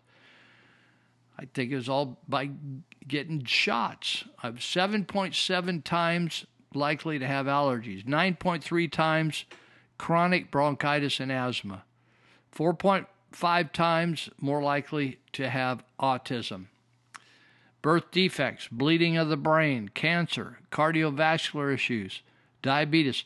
This was done by surveying the parents of 10,000 children. Like, how are your children doing? They got any ailments? What do you get treated for, right? So they go down and they got 28 issues diabetes, cardiovascular, food allergies, genetic gluten intolerance, hay fever. I had a huge number of this myself head injury, herpes, learning disorder, migraine headaches. I've had unbelievable neurodermatitis, sinusitis, a huge problem.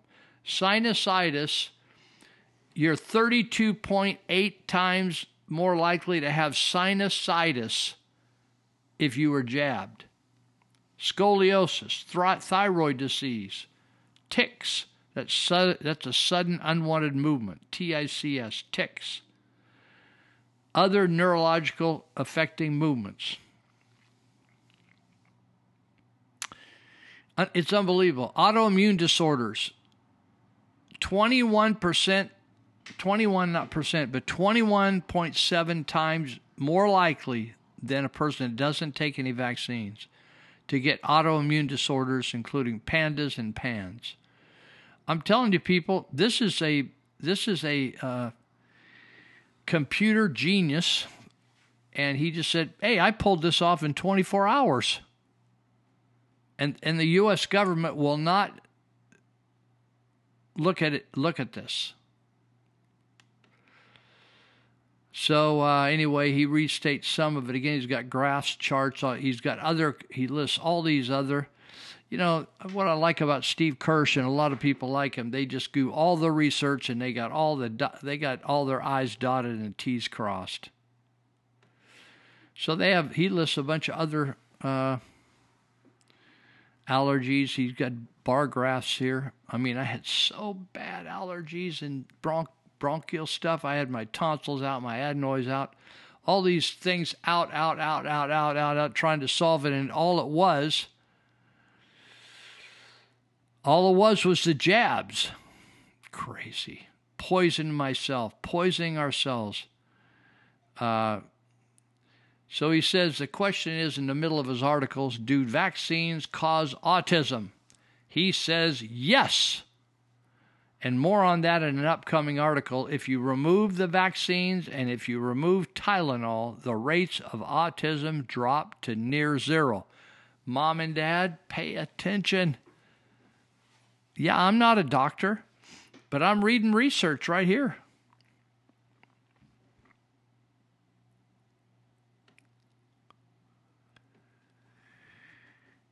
Two thousand seven in 2007, there was a Generation Rescue, GR, an organization that's trying to alert America, Americans to uh, the fact that vaccines cause autism. They hired a third party firm called Survey USA and paid them 200 grand to do a survey.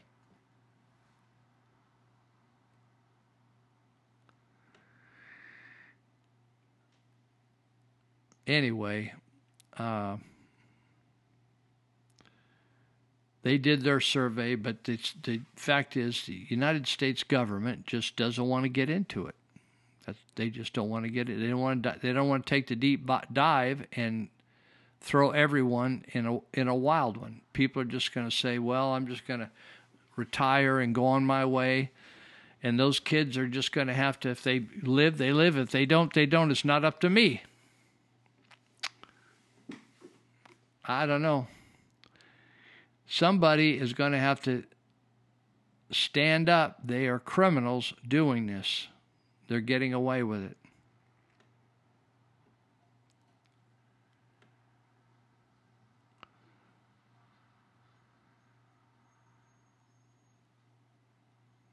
I'm just look. I'm just scanning uh, what I want to do here for a second.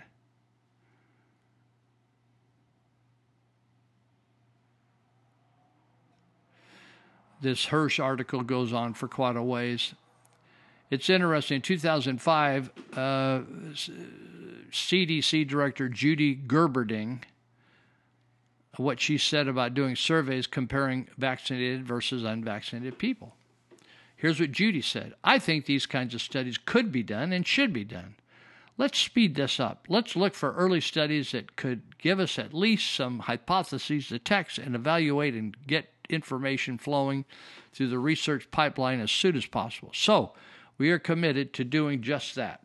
We think we will be able to provide more accurate information in the next year or so, so that you'll be. We've been uh, so more than we've been able to do to this point, and I know that is our responsibility. So Kirsch asked, this is in 2005, did they do anything? They did nothing. The U.S. government just ignored all her concerns and all, all what she wanted to do. So, uh, you know, remember Sergeant Schultz on TV said, I hear nothing, I see nothing, I know nothing. He said, the article says the CDC doesn't want to know what's going on. If they were honest, why not run exactly the same poll that GR did and show the results are different? Why not give Professor Brian Hooker and Dr. James Lyons Weiler full access to all your databases? So it says, is the CDC hiding the data? Absolutely. Says, here's the proof. If the CDC was honest and had nothing to hide, they would give researchers such as Brian Hooker and Lyons Weiler and other scientists who have published papers on autism uh, free, full, unfettered, unfettered access to the databases. But they won't. And Kirsch says they never will because hiding the data is critical, and that tells you every day you need to know, everything you need to know, doesn't it? Yeah, it tells me, it motivates me to talk on this show more. Here's my handy list of other things you should know. Here we go. This is going to shock you. Number one, none of the vaccines used in America today were ever tested against a true placebo. That's a saline shot.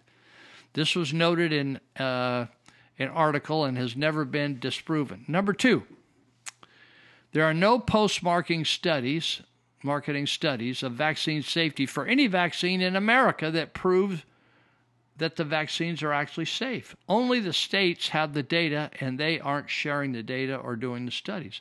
So, my article on date transparency for details, or see my article, and also my article, Is It Safe? Number three, did you know CDC doesn't have the vaccination record level data for any vaccine from any site. So the CDC can't know if the vaccines are safe. They they could ask the states to provide these records, but they are too shy to ask the states for the data. The states aren't doing the safety concern analysis either. When I contacted California state epidemiologist Erica Pan, she ghosted me immediately after I asked, Do you believe in, in data transparency? None of the states makes record level public health data public. If they do, we'd improve clinical outcomes. There's no study showing keeping this data secret improves clinical outcomes.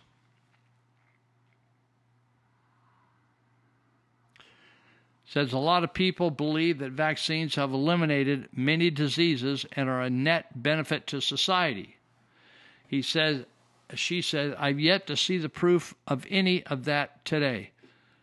While it sounds plausible, the risk benefits of each vaccine are dynamic and depends on the current morbidity and mortality of the disease relative to that, to that of the vaccine. Where's the data on that? He says, I haven't seen it. Have you? There should be an ongoing annual, annual evaluation of risk versus benefit. But we're just not going to do that. That's that's what's going to that's what's happening here.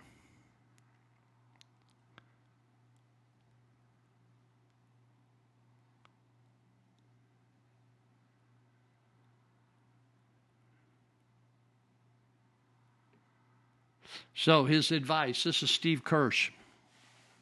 He says, never, this is in caps, never trust your doctor on this point. Always do your own research before consenting to any injection for yourself or your children. You can never undo a vaccine. There's no way to unvaccinate yourself. Before you consider taking a vaccine, always demand to see large scale public health data, record level data, which can be analyzed to show safety and efficacy. Isn't it funny how they all refuse to produce the data?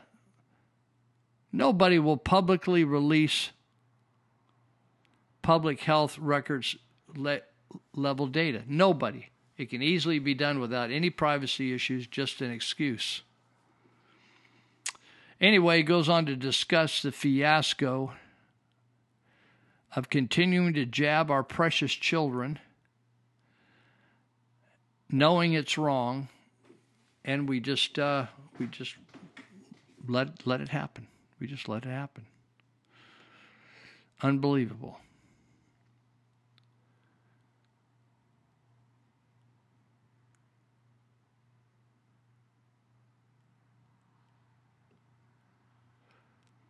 With all these gay pride things in the public schools. Says many families object to sex education being taught at places where they purchase clothes, household goods, and groceries. Most parents prefer their version of the facts of life to be administered at home when they feel the moment is right. That's a wise person right there.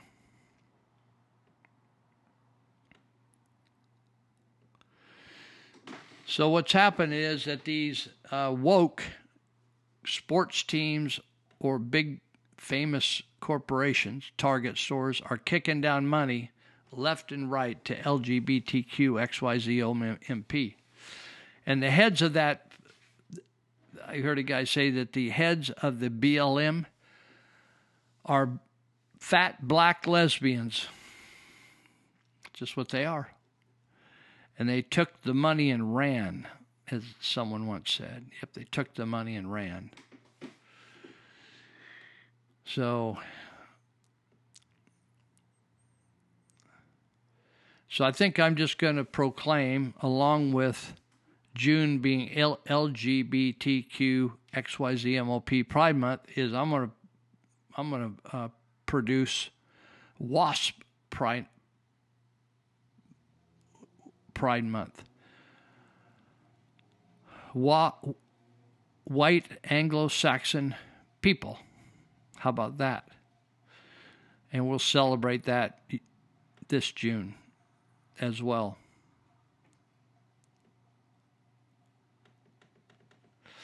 Let me read this and see if this isn't how you're feeling. This guy that writes this said, My point is, if one desires to be preached to, like by the media on, on uh, sex changes and all that, my point is, if one desires to be preached to, the appropriate venue is a church or a mosque or a temple.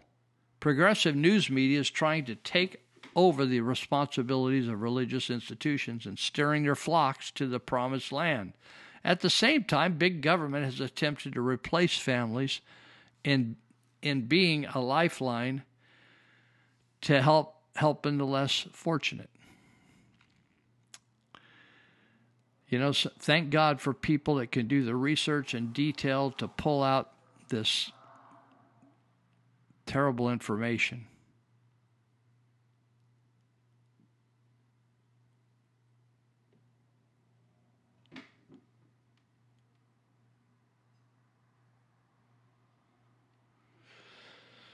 Yeah, this is crazy. I think number six, I may have read it before. A lot of people believe that vaccines have eliminated many diseases and are a net benefit to society. I've yet to see the proof of any of that today. It sounds plausible. The risk benefits of each vaccine are dynamic and depend on the current morbidity and mortality of the disease relative to that of the vaccine. Here's the data on it. I haven't seen it. He said, Have you? There should be an ongoing annual evolution of risk versus benefit for every vaccine. You know why there isn't? Because Big Pharma doesn't want its economics cage rattled. They just need to keep counting the shekels and keep your head down. Well, that's hard if you're an independent person.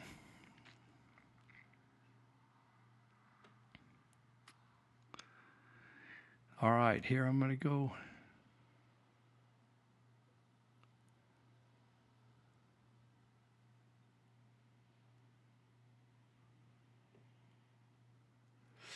All right, let me. Um, got a couple minutes yet, so I'm just going to redeem the time and. Um, so, um, give me a shout out to Bill and Carla Artemenko, who have been running Thrifty Rooter for over 40 years. Unbelievable. I think he knows a thing or two about a plumbing business. Thrifty Rooter. You can reach them at 530 673 8201. 673 8201. They have dispatchers there that'll get you the help you need fast.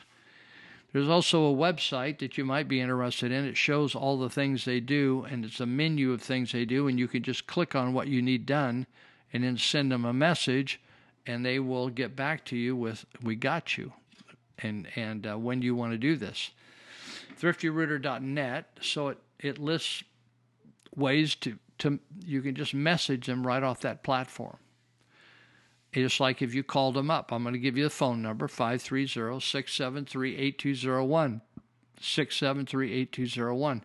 So give them a shout and they will, they will help you out and get you going in the right direction and maybe even you know if you live in the city of Marysville, you if you got old toilets, you might want to have them replaced because they use a lot less water, and uh, it's going to save you lots of money. And a fresh toilet always nice. They they got you know they have wear and tear. The handle doesn't work, the float doesn't work. Those things all need to replace sometimes. So if you get a plumber out there like Thrifty Rooter, they can dial you in and get it all lined up for you. All right, we're going to take a break here, and uh, we, I think we got our fifth segment coming up in just a minute. So Say you'll be all right come tomorrow, but tomorrow might not be here for you.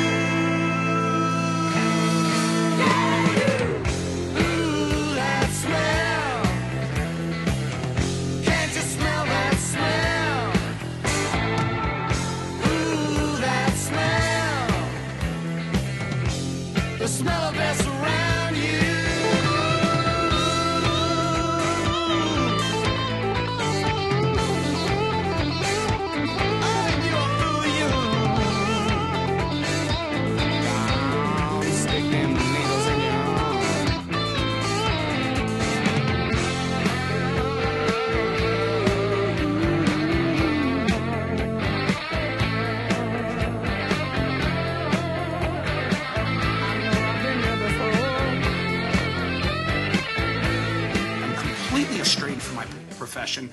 some ways even society. It's, it's literally a society that's been corrupted by forces and nobody realizes. We sit in these little bubbles, we read our New York Times, and we think everything's going as, as according to plan. You know, we, we even have uh, my colleague over there who says that we saved a million lives with these vaccines. That is utter and complete nonsense. Nonsense. These vaccines saved no one. Across the world, the most highly vaccinated countries had the worst case fatality rates. Anytime you hear data on vaccine injuries, you always have to multiply it by a huge factor. And yet, even without that underreporting factor, it was truly concerning. The history of regulatory behavior of agencies is when you launch a new product or a new intervention and a death is reported, the traditional stance is you assume that it's related until proven otherwise. And I heard out of the mouths of public health leaders saying the opposite. They're not related. They're not related. It's all uncredible. I mean, we have baby formula, which kills a couple of babies, and the entire product is removed from the market. You have a faulty muffler on a car, and they re- recall 300,000 cars.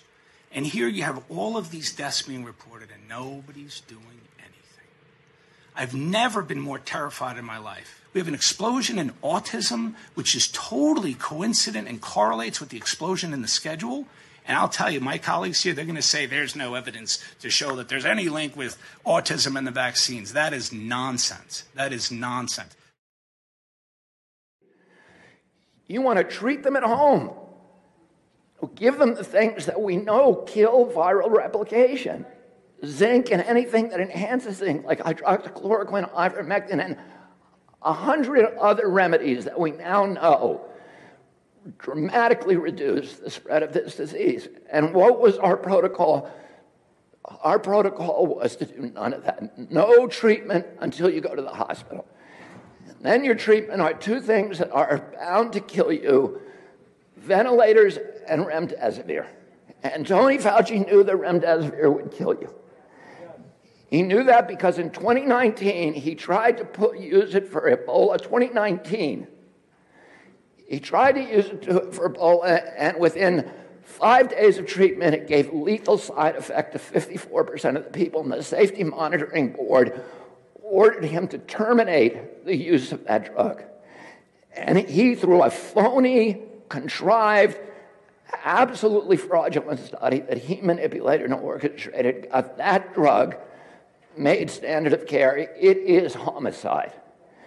And if you look, how does it kill people? Two ways, three ways kidney failure, heart failure, and all organ collapse. And what happened to the people who died in the pandemic? What were they dying of? Kidney failure. All the doctors said, you heard it again and again, we've never seen a virus that attacks the kidneys because it wasn't the virus. It was the remdesivir. The media and information warfare technology has been weaponized and deployed against us.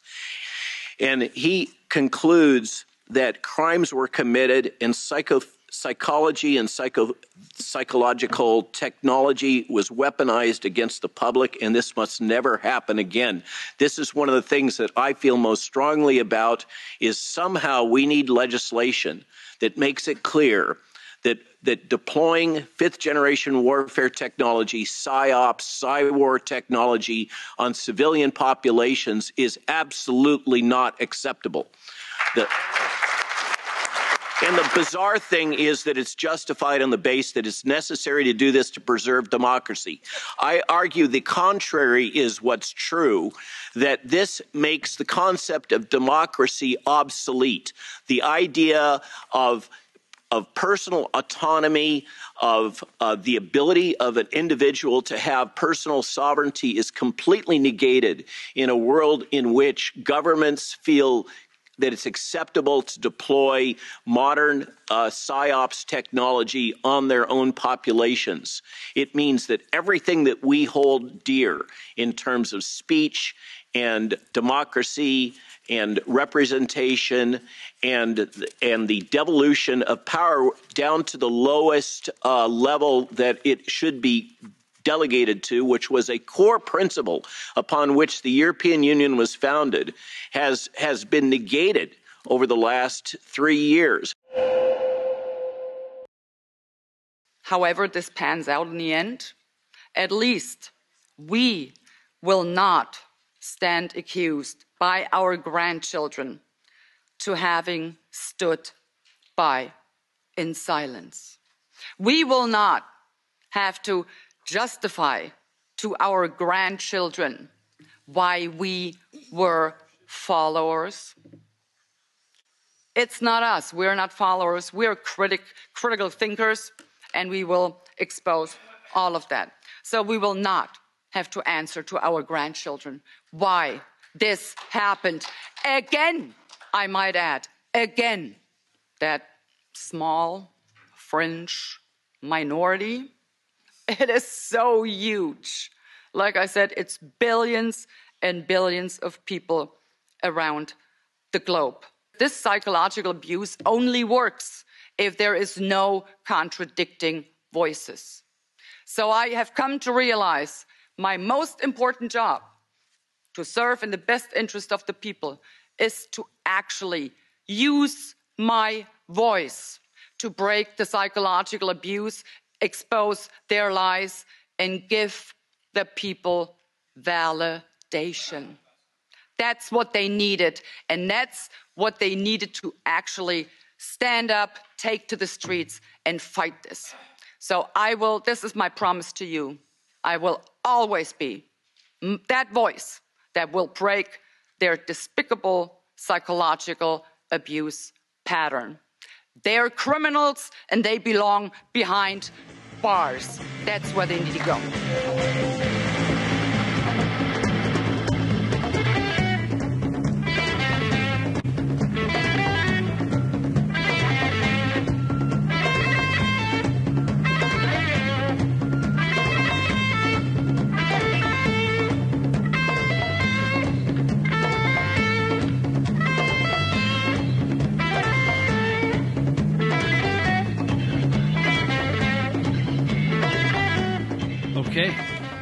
Fifth segment out of six. Had to go down and get a re- little refreshment. It's getting late for me here. Get a little energy. Well, I was looking at the Territorial Dispatch, which is a local paper here in the Yuba Sutter Counties area. You can check it out at territorialdispatch.com. What read it online if you like. It's a weekly paper. It's pretty interesting. I think the I used to write for it for many years when the owner was John Missler. And when they changed owners, they didn't need me to write as much. So uh, I, I'm off doing other things. Sometimes I write articles for them, but they've made a lot of improvements to the paper. It's a good read, worthy read. And uh, so one of the articles was a Caltrans news release, and it said CTC invests $1.6 billion to continue rebuilding California. Question is, what is CTC? And um, it is the California Transportation Commission. so last week says they allocated more than 1.6 billion dollars in state and federal funding that will continue transforming and improving transportation infrastructure. I want you to listen really closely to this, these words throughout the state. Now, when I say transform and improve transportation infrastructure, I want you to have something in your mind you're seeing there. The allocation includes nearly 500 million in funding from federal infrastructure investment, Jobs Act, and more than 89 million in funding from the Senate bill SB1. Now you remember uh, SB1, the Road and Accountability Act. They were going to fix our roads. Remember, Jerry Brown said, "I'm not going to give you any money out of the budget." We're going to add another tax. That's the only way you're going to get your roads fixed. I want you to listen to this. This is a three column ad. I mean, not an ad, but a three column article breaking down where the money is going to be spent, right? this is in Yuba City projects in Yuba City. 153,000 in SB1 funds. Remember when the the Department of Motor Vehicle fees went up on your vehicle? And the gas prices went up. That's that was SB one. 353,000 in SB1 funds in Yuba City to extend the Sutter bicycle path. How does that help my roads driving down the street? They're going to extend a bicycle path from Hooper Road to Harter Parkway, etc. I'm not going to go into all the details. In Elk Grove, $980,000 includes modifying the Interstate 5 Hood Franklin Road interchange and construction construct a railroad grade separation. Okay? That is a legitimate road upgrade, right? In Elk Grove. I believe that's the only one I found. How about this one? El Dorado County, 1.4 million to improve Pony Express bicycle and pedestrian trail. Yuba County, 2.7 million for safe routes to school. Those are bicycles and crosswalks. They are not streets. I'm telling you, people, they are pushing, they are wanting our roads to collapse.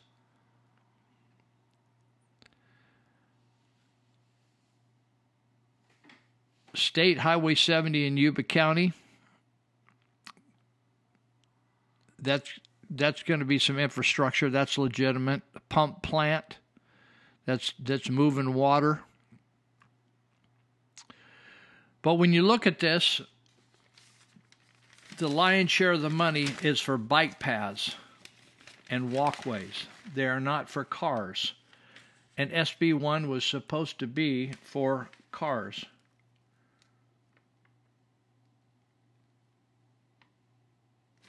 I'm just giving you as an example. I'm just telling you when you vote for these things or when the legislature votes for these things and tells you a lie, you got to remember what they told you so then you can say, Yeah, I told you. I thought we are going to do this with that money.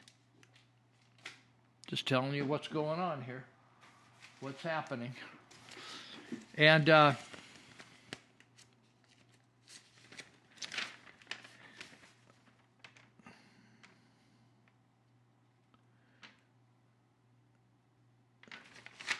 If you have you read the Durham report? I've just read reviews of it. The Durham report, the John Durham report that was uh, he was the guy chosen by both sides to investigate the Trump Russia collusion, all that kind of stuff. He said the FBI didn't interview didn't interview any witnesses before the agency opened a full investigation of the Trump campaign during the heat of the 2016 election. The Bureau rushed to open the initial investigation based on unvetted intelligence from Australia. He basically says they're just a dirty organization. They're corrupt. They're politicized. They're corrupt. They use their power to to throw an election. Disgusting. Um, okay. I'm going to bring up something here that I stumbled across. And it's just got my brain frying, is what it's got. So there's a group called the Deagel or Deagel Corporation, D E A G E L or Deagel.com. And the title here of this newsletter, because I couldn't find this on Deagel.com because they'd already taken it down, said Deagel.com predicts up to 80% of population culled or, or eliminated by 2025. Okay, we're halfway to 2023. That's I don't know whether they're going to give us all the way through 2025. So basically, if they give us all the way through 2025, or if we say June of 2025, that gives us 24 months from today, since it's June 1st today. So that's a lot, right? Remember, we were telling you all along during COVID that this is a COVID con. We've been conned by the, the globalists. And they're going to get rid of if, if the population of the world was 7.5 billion, they're going to get rid of 7 billion and leave the 5, the 0.5, which is a half a billion. Okay? 500 million. You with me? And some of you probably thought, oh, you're just talking out the top of your head. And, uh, but uh, different people, Alex Bourla, who is the um, head of Pfizer, is all on board with this, and they're going to achieve it through the jab, different types of vaccines. That's why Kirsch is saying don't take any more vaccines. It's killing people, making them sick. So COVID vaccine was a was a poison jab. We poisoned our own people. And some people listen, this is a look up Jim Jones. Do a internet search of Jim Jones and People's Temple in San Francisco. He took his people to Guyana. I think it was about 900 of them, and they all took liquid poison, like in grape juice or something. He killed them. Mass suicide. Many people just went along. They didn't know any better. They didn't have the intellectual, crit- critical thinking to scram, flee, the destruction. That's the same thing that's happening right here. I don't know whether it was God or just an, an amazing thought I had when the first days of COVID, the COVID con started. And I, um, then they were telling us, oh, you got to do this and you got to do that. You got to wash, wash, wash, wash, wash. You got to wear a mask. You got to stay in your house. You can't go to your, you can't shop. And I felt like God said to me, Lou, if they if they asked people to get on a train, that they had ever, they wanted you to go to a central place on a train, and you'll be back in a couple of weeks. The community, most of the community, would have got on the train. So I want to read this to you. This is James Hill newsletter. He's a medical doctor about the Deagel the Deagel report that came out, I think, in 2017. It said the Deagel.com provided the 2024 forecast for population for each country in the world. My hypothesis, he said, then I went on and calculated different percentages and reductions in the deal, and he put out his own list, this guy that wrote this. He said, My hypothesis was that the cull that means elimination, would have an epicenter centered in the country's powers who were running the pandemic, meaning the G- G7 powers. I'll, I'll tell you who they are in a minute. In other words, Cal- the United States of America, with people like Tony Fauci, Ralph Baric, uh, Peter Daszak, those type of people, uh, Deborah Birx, they're the epicenter. He said also hypothesized that those countries make the vaccine, make, making the vaccine would be right in the heart of the slaughter. In other words, death. We're, we're talking about huge numbers of people dying, most of the people in the world. The G7 countries are United Kingdom, USA, Germany, France, Italy, Canada, Japan. The Deagel uh, report suggests that 78.5% of the population of Great Britain will die, will be dead by 2025. In USA, the population will be reduced by 70.2%. That will reduce us down to, I think, about 90 million or so. Germany, 65%. Um,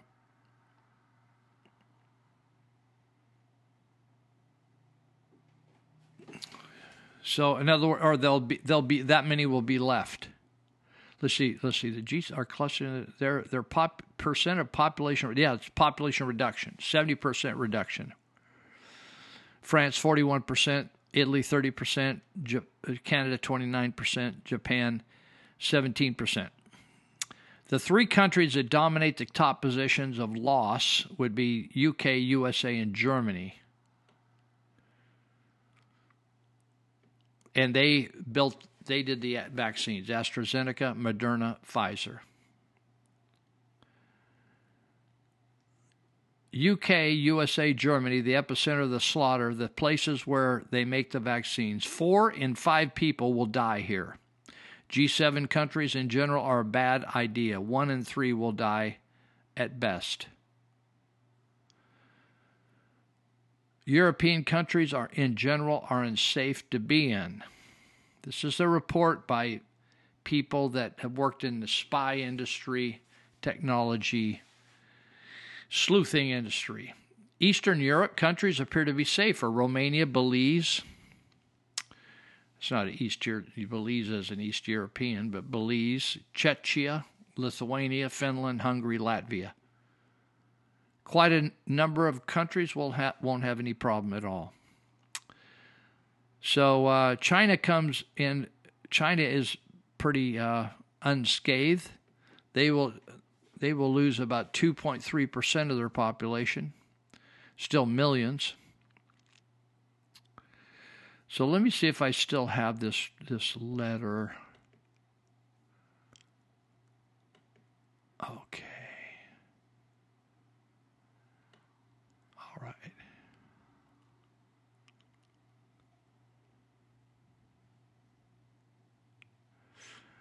Yeah, I'm just, uh, this is what I want here. So this is a prediction by the Deagel.com, D E L D E A G E L.com. And this is a uh,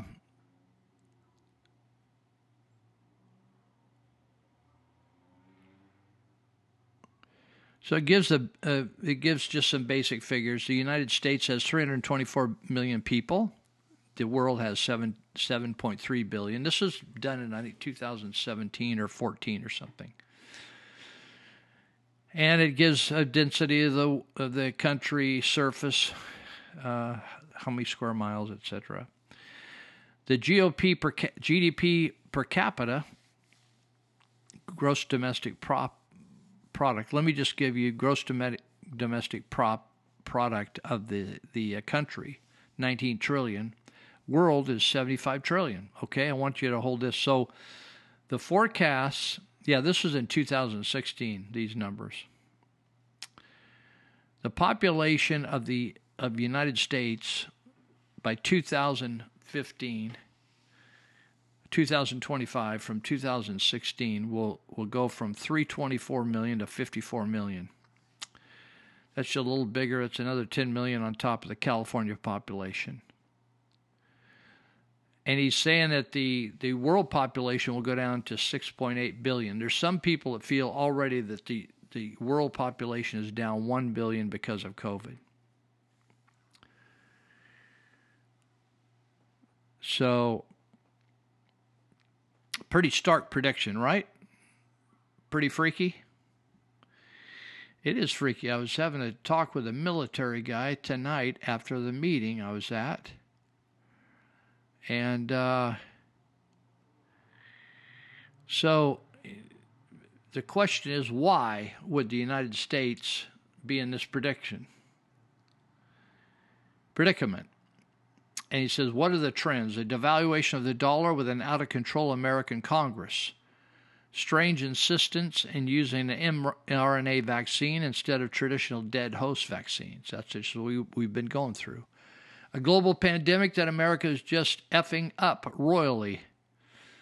Americans desire a war with China. Americans desire a war with Russia. Americans desire a war with Iran. China, Russia, and Iran will form a unified Asian bloc. There'll be a race war in the United States, progressive onslaught and control of all electronic media, looming bubbles in just about every facet of American life, like the housing bubble, the stock, you know, stock market bubble, right? Technology bubble, all those kind of things, right? The Deagel scenario. The Deagel Corporation was asked to explain the thinking behind its strange set of population and output figures. While we cannot take its response at face value, it nonetheless paints a picture that is very similar to the world we see right now. And that is not exaggeration. So they want you to consider this. In short, they argue that the U.S. government has greatly overstated the real U.S gross domestic product. This means that the country will be fatally exposed when the next economic crisis strikes. In other words, the numbers for how much the country is putting out, the value of the country is greatly exaggerated. It's called cooking the books. The, the question they ask is how can the GDP be so high that a full 61% of Americans are so poor that they don't pay any income tax? He just said it just doesn't make sense. They also take into account a pandemic scenario, their term, caused by Ebola or some similar pathogen. This, they say, would cre- cause an exceptionally high death rate, placing extreme pressure on healthcare providers across America and greatly reducing economic output. So, what about the U.S. dollar? This this pandemic, it says, could quickly spiral out of control and create an international financial crisis. The quote from it says the collapse of the Western financial system will wipe out the standard of living of its population while ending Ponzi schemes such as the stock exchange and pension funds. I've been saying that the pension fund, this CalPERS, is a Ponzi scheme. I've been saying that for a year.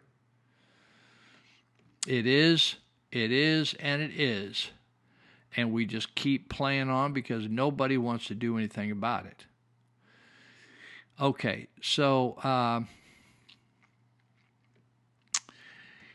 so they try to explain the predicted dramatic fall in the population of the U.S. by reference to a massive outward migration of millions of Americans seeking economic relief, but this is unconvincing. I'm not convinced by that either. People want to leave America. Where are they going to go? Uh, their primary reason for predicting a colossal drop in population in the U.S. by 225, a follow up to 70%, is the scale and severity of an alleged, alleged pandemic. I'm telling you, people, these these pandemics are out there. All they have to do is release them on. They, they say the death toll will be horrible. Japan will lose one fifth of its population. Australia will lose one third of its population. Canada will lose one quarter of its population. The United States will lose one three quarters of its entire population. We're going to take a break and come back for the last show. Okay? Last segment.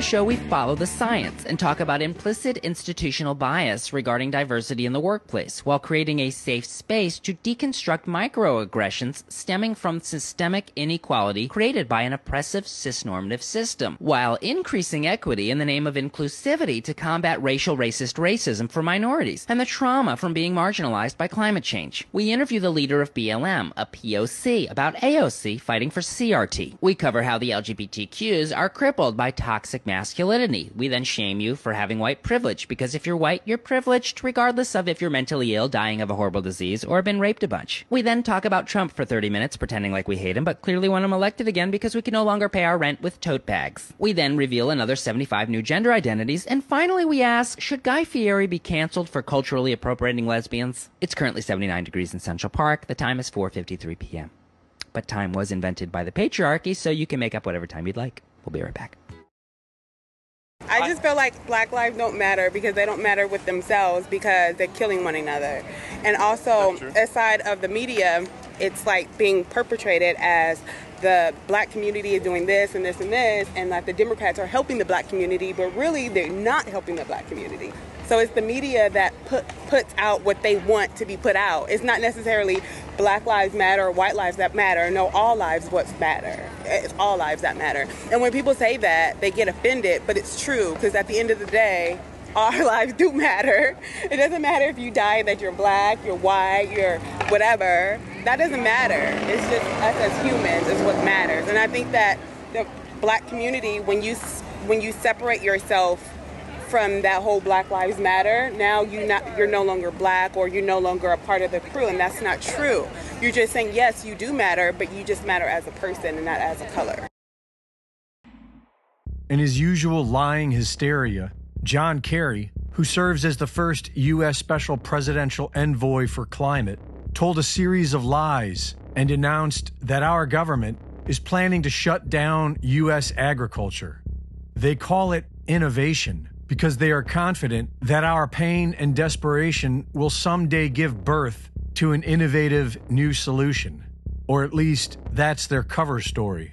Emissions from the food system alone are projected to cause another half a degree of warming by mid century on the current course that we are today.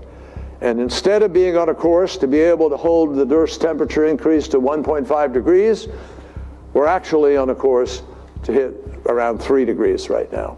And you just can't continue to both warm the planet while also expecting to feed it. Doesn't work. And as is so often the case with respect to the climate crisis, we have to fight on multiple fronts simultaneously. This is the biggest organizational effort that I think we have faced, um, certainly since World War II, but perhaps ever. So we have to reduce emissions from the food system to keep the 1.5 degrees alive. Why do we have to keep 1.5 degrees alive? Because scientists, as a basis of physics and mathematics, not ideology and politics or party labels or anything else, as a matter of physics and mathematics and some biology and chemistry have told us these are the consequences. Everything out of his mouth is a lie. The exact opposite of what he says is true. The scientists he is referring to are almost all on the United Nations payroll. The real scientific community of the world realize that the world's climate has changed in extreme erratic ways over the years without human pollution. In one of the most recent studies, Aarhus University researchers found that the Arctic had ice free summers just 10,000 years ago. And ice core samples show that the Earth is in a cooling period, not a warming one. But these decrepit old gatekeepers want us all dead because the system isn't giving up control. And I think uh, to those in civil society, we got to push more. We got to be more militant, maybe. President Biden has demanded an all of government initiative. Uh, we are all working together. Every department of our government is uh, engrossed in this. And uh, if we make the right choices, there's no question in my mind we can win this battle. While our food supply is under terrorist attack by our own government, the power grid is being targeted for a false flag and a story is already being spun to blame it on American patriots. Meanwhile, the Communist Chinese are meeting their bogus climate change quotas in a different way. They are spray painting rocks and sand green, and they are planting vast fields of fake flowers made of white rocks stuck on the ends of steel rebar. According to local translators, this is being done to make areas look more green in aerial photography. Reporting for InfoWars, this is Greg Reese.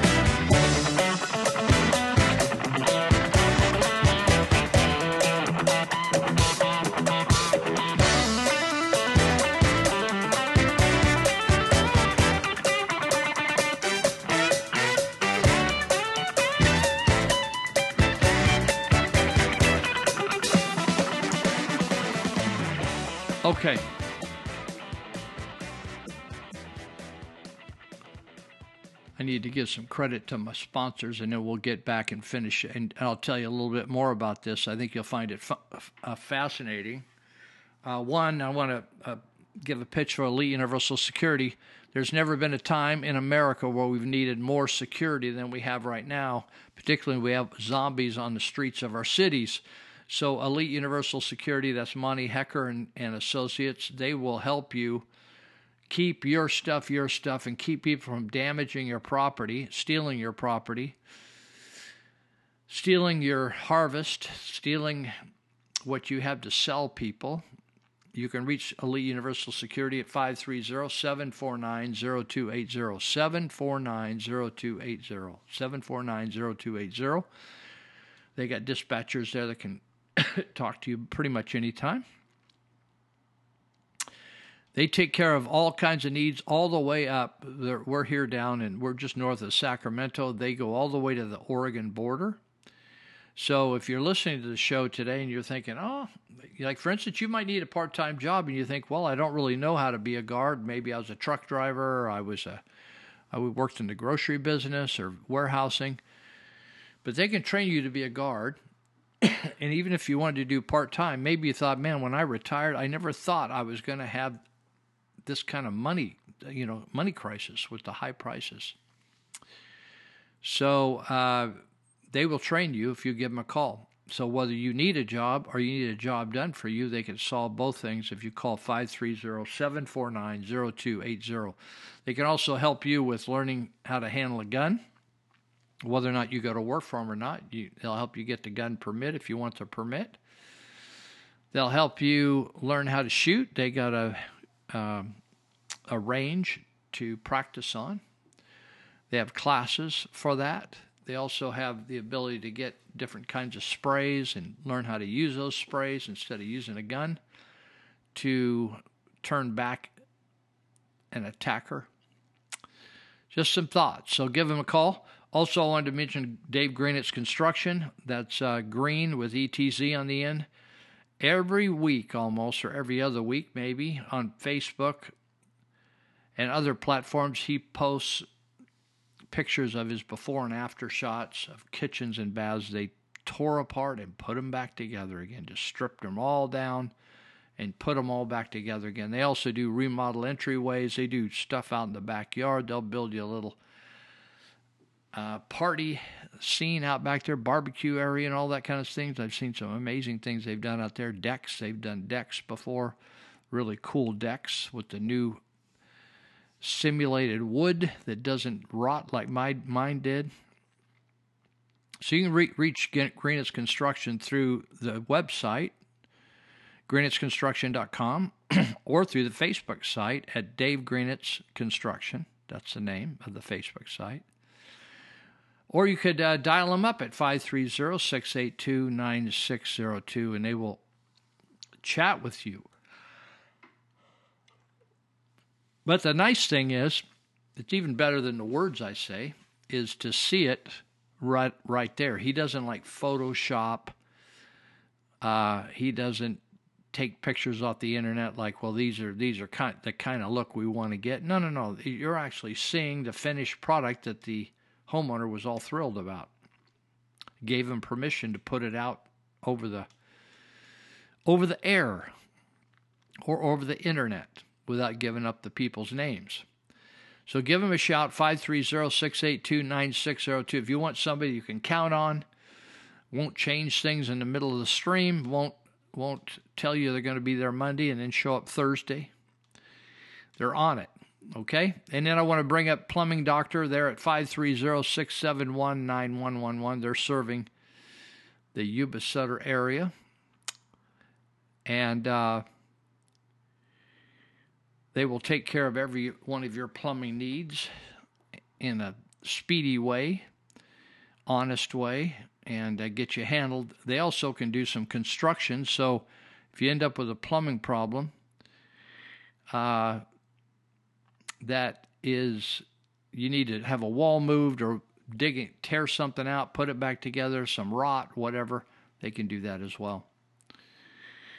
Okay, so uh, also uh, thriftyrooter.net, they'll they'll clean out. Uh, they actually work in several counties.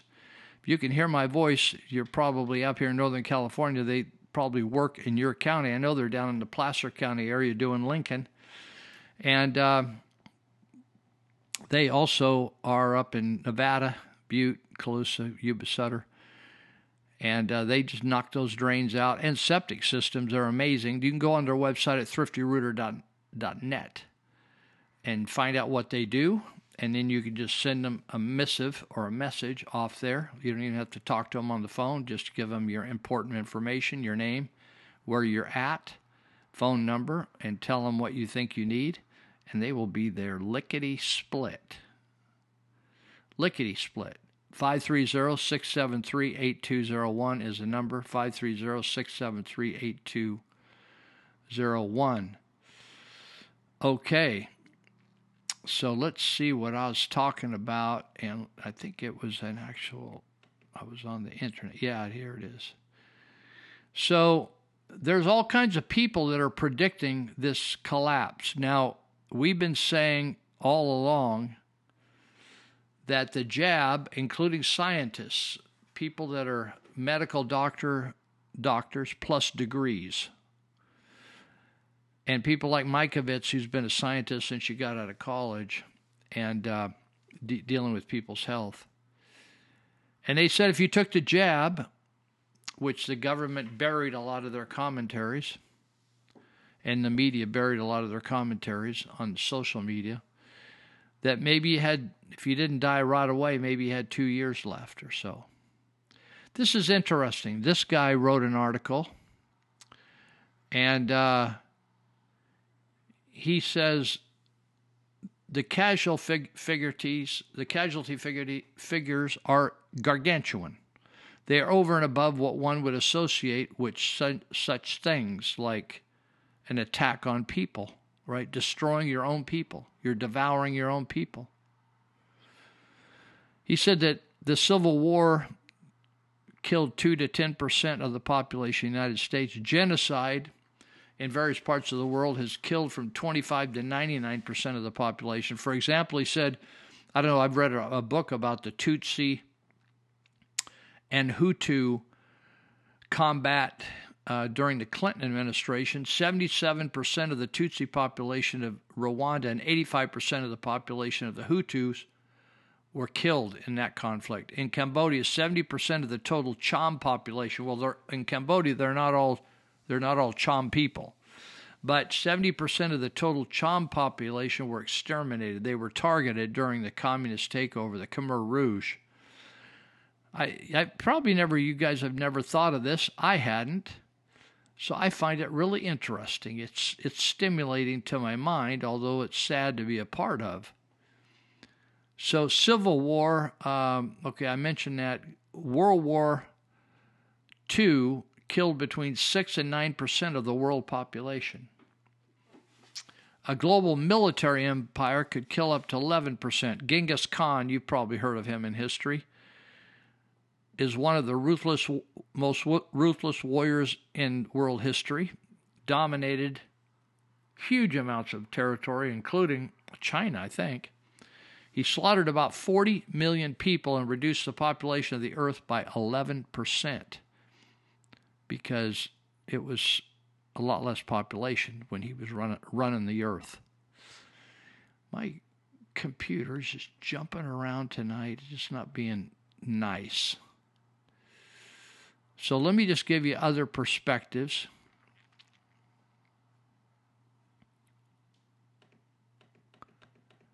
The pandemic, 15 to 16 percent. Bubonic plague, you remember that term in the mid 1300s? It killed 50 percent, almost 50 percent of Europe's population. Nuclear war, they say, could kill 30 to 85 percent. Economic collapse could be from 1 to 30 percent. So here are some. Uh, this guy who wrote this article about the Deagel report said we could have a global pandemic plus a genocide.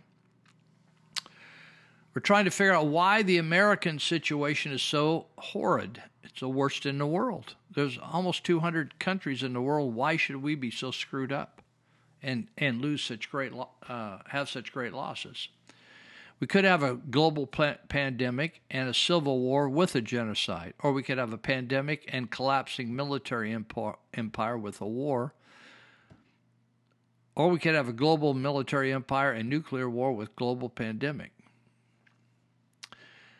The guy said the only way that the kinds of predictions, as determined by the Deagel Company, can manifest it through a, is through a combination of some very horrific events that happens in one centered geographical area.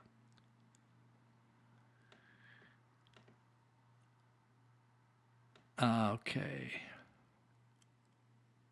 So again, this is a prediction in 2014.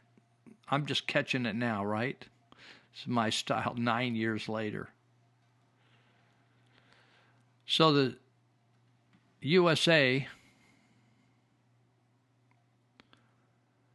they're, they're claiming 70% reduction, Ireland 69%, Greece 69%, UK 65%, Germany 65%, Israel 63%, Switzerland 60%, Iceland 58 and, and Sweden 52%. Is that mind? Is that blowing your mind? Blew my mind. And and what I, I was talking to some folks at the meeting I was at about the need to think through how we're going to. Somebody's going to survive. It's not going to kill everybody. So the question is, how do you how do you posture yourself to survive? And one thing is quit taking the medications, quit taking jabs that they're giving you because they're killing you. The vaccines are killing your kids.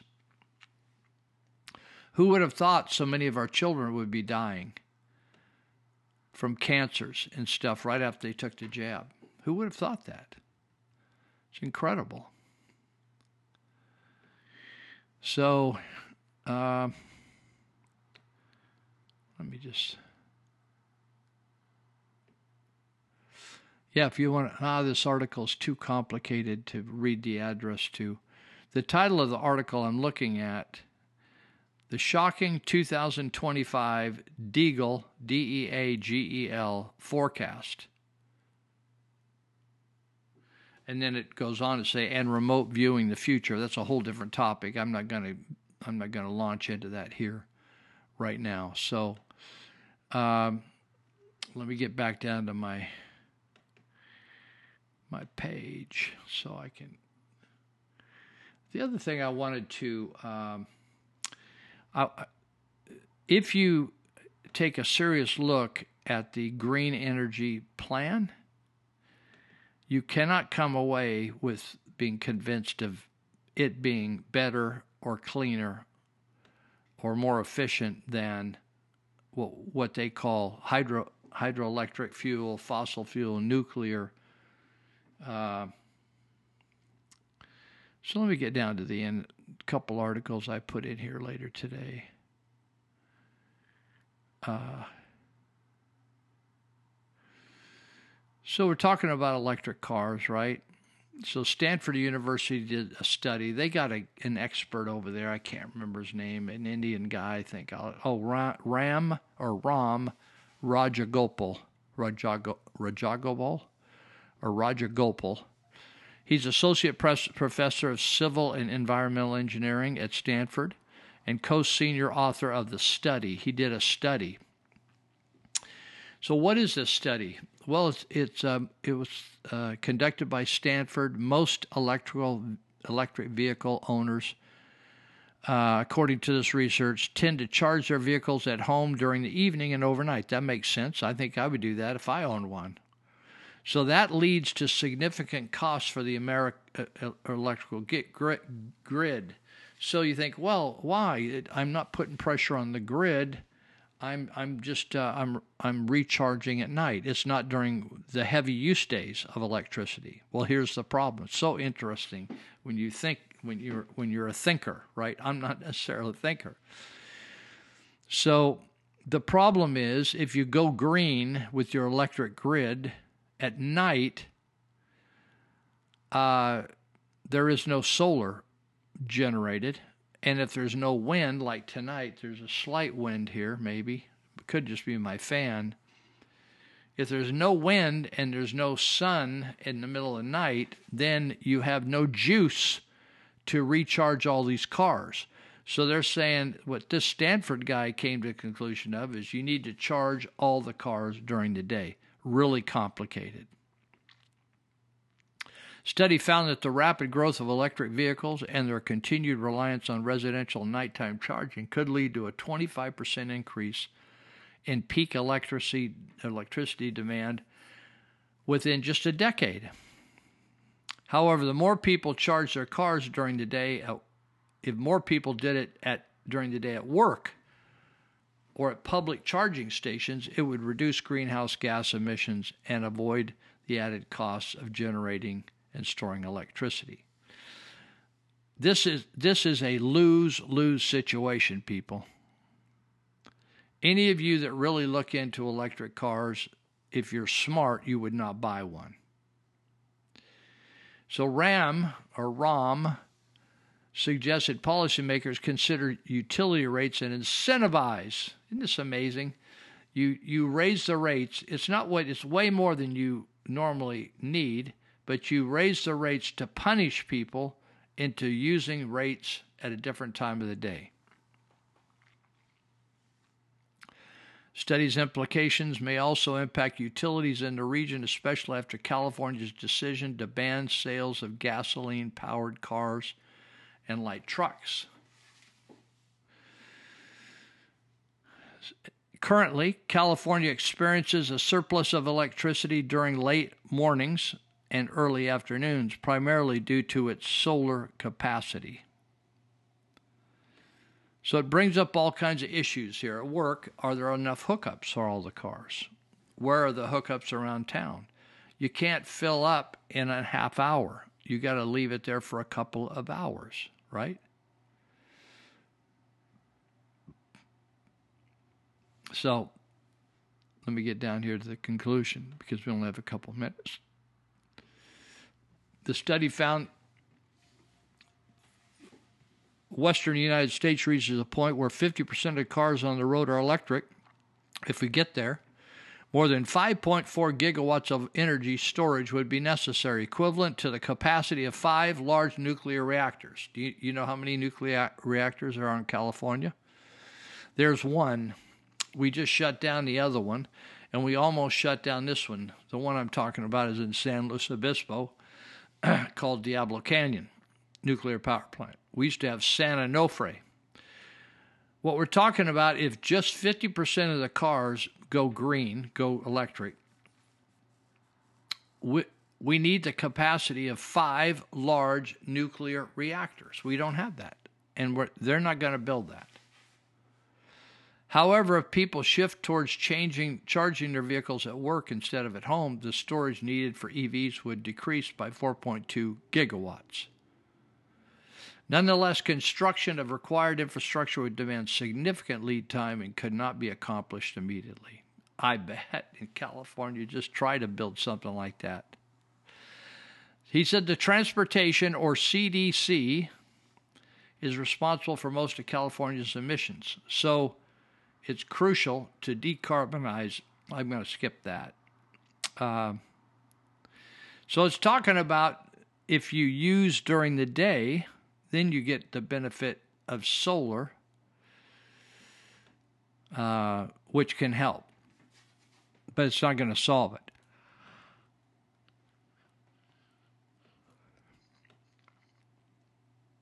I think we're out of time. I was going to talk about Santa Barbara. Their education system is losing up to 25% over the next few years. Man, Santa Barbara, that's a beautiful place to live, but I guess not for kids and families. So thank you for listening, and we'll be back next week, Lord willing. Take care. I see trees of green, red roses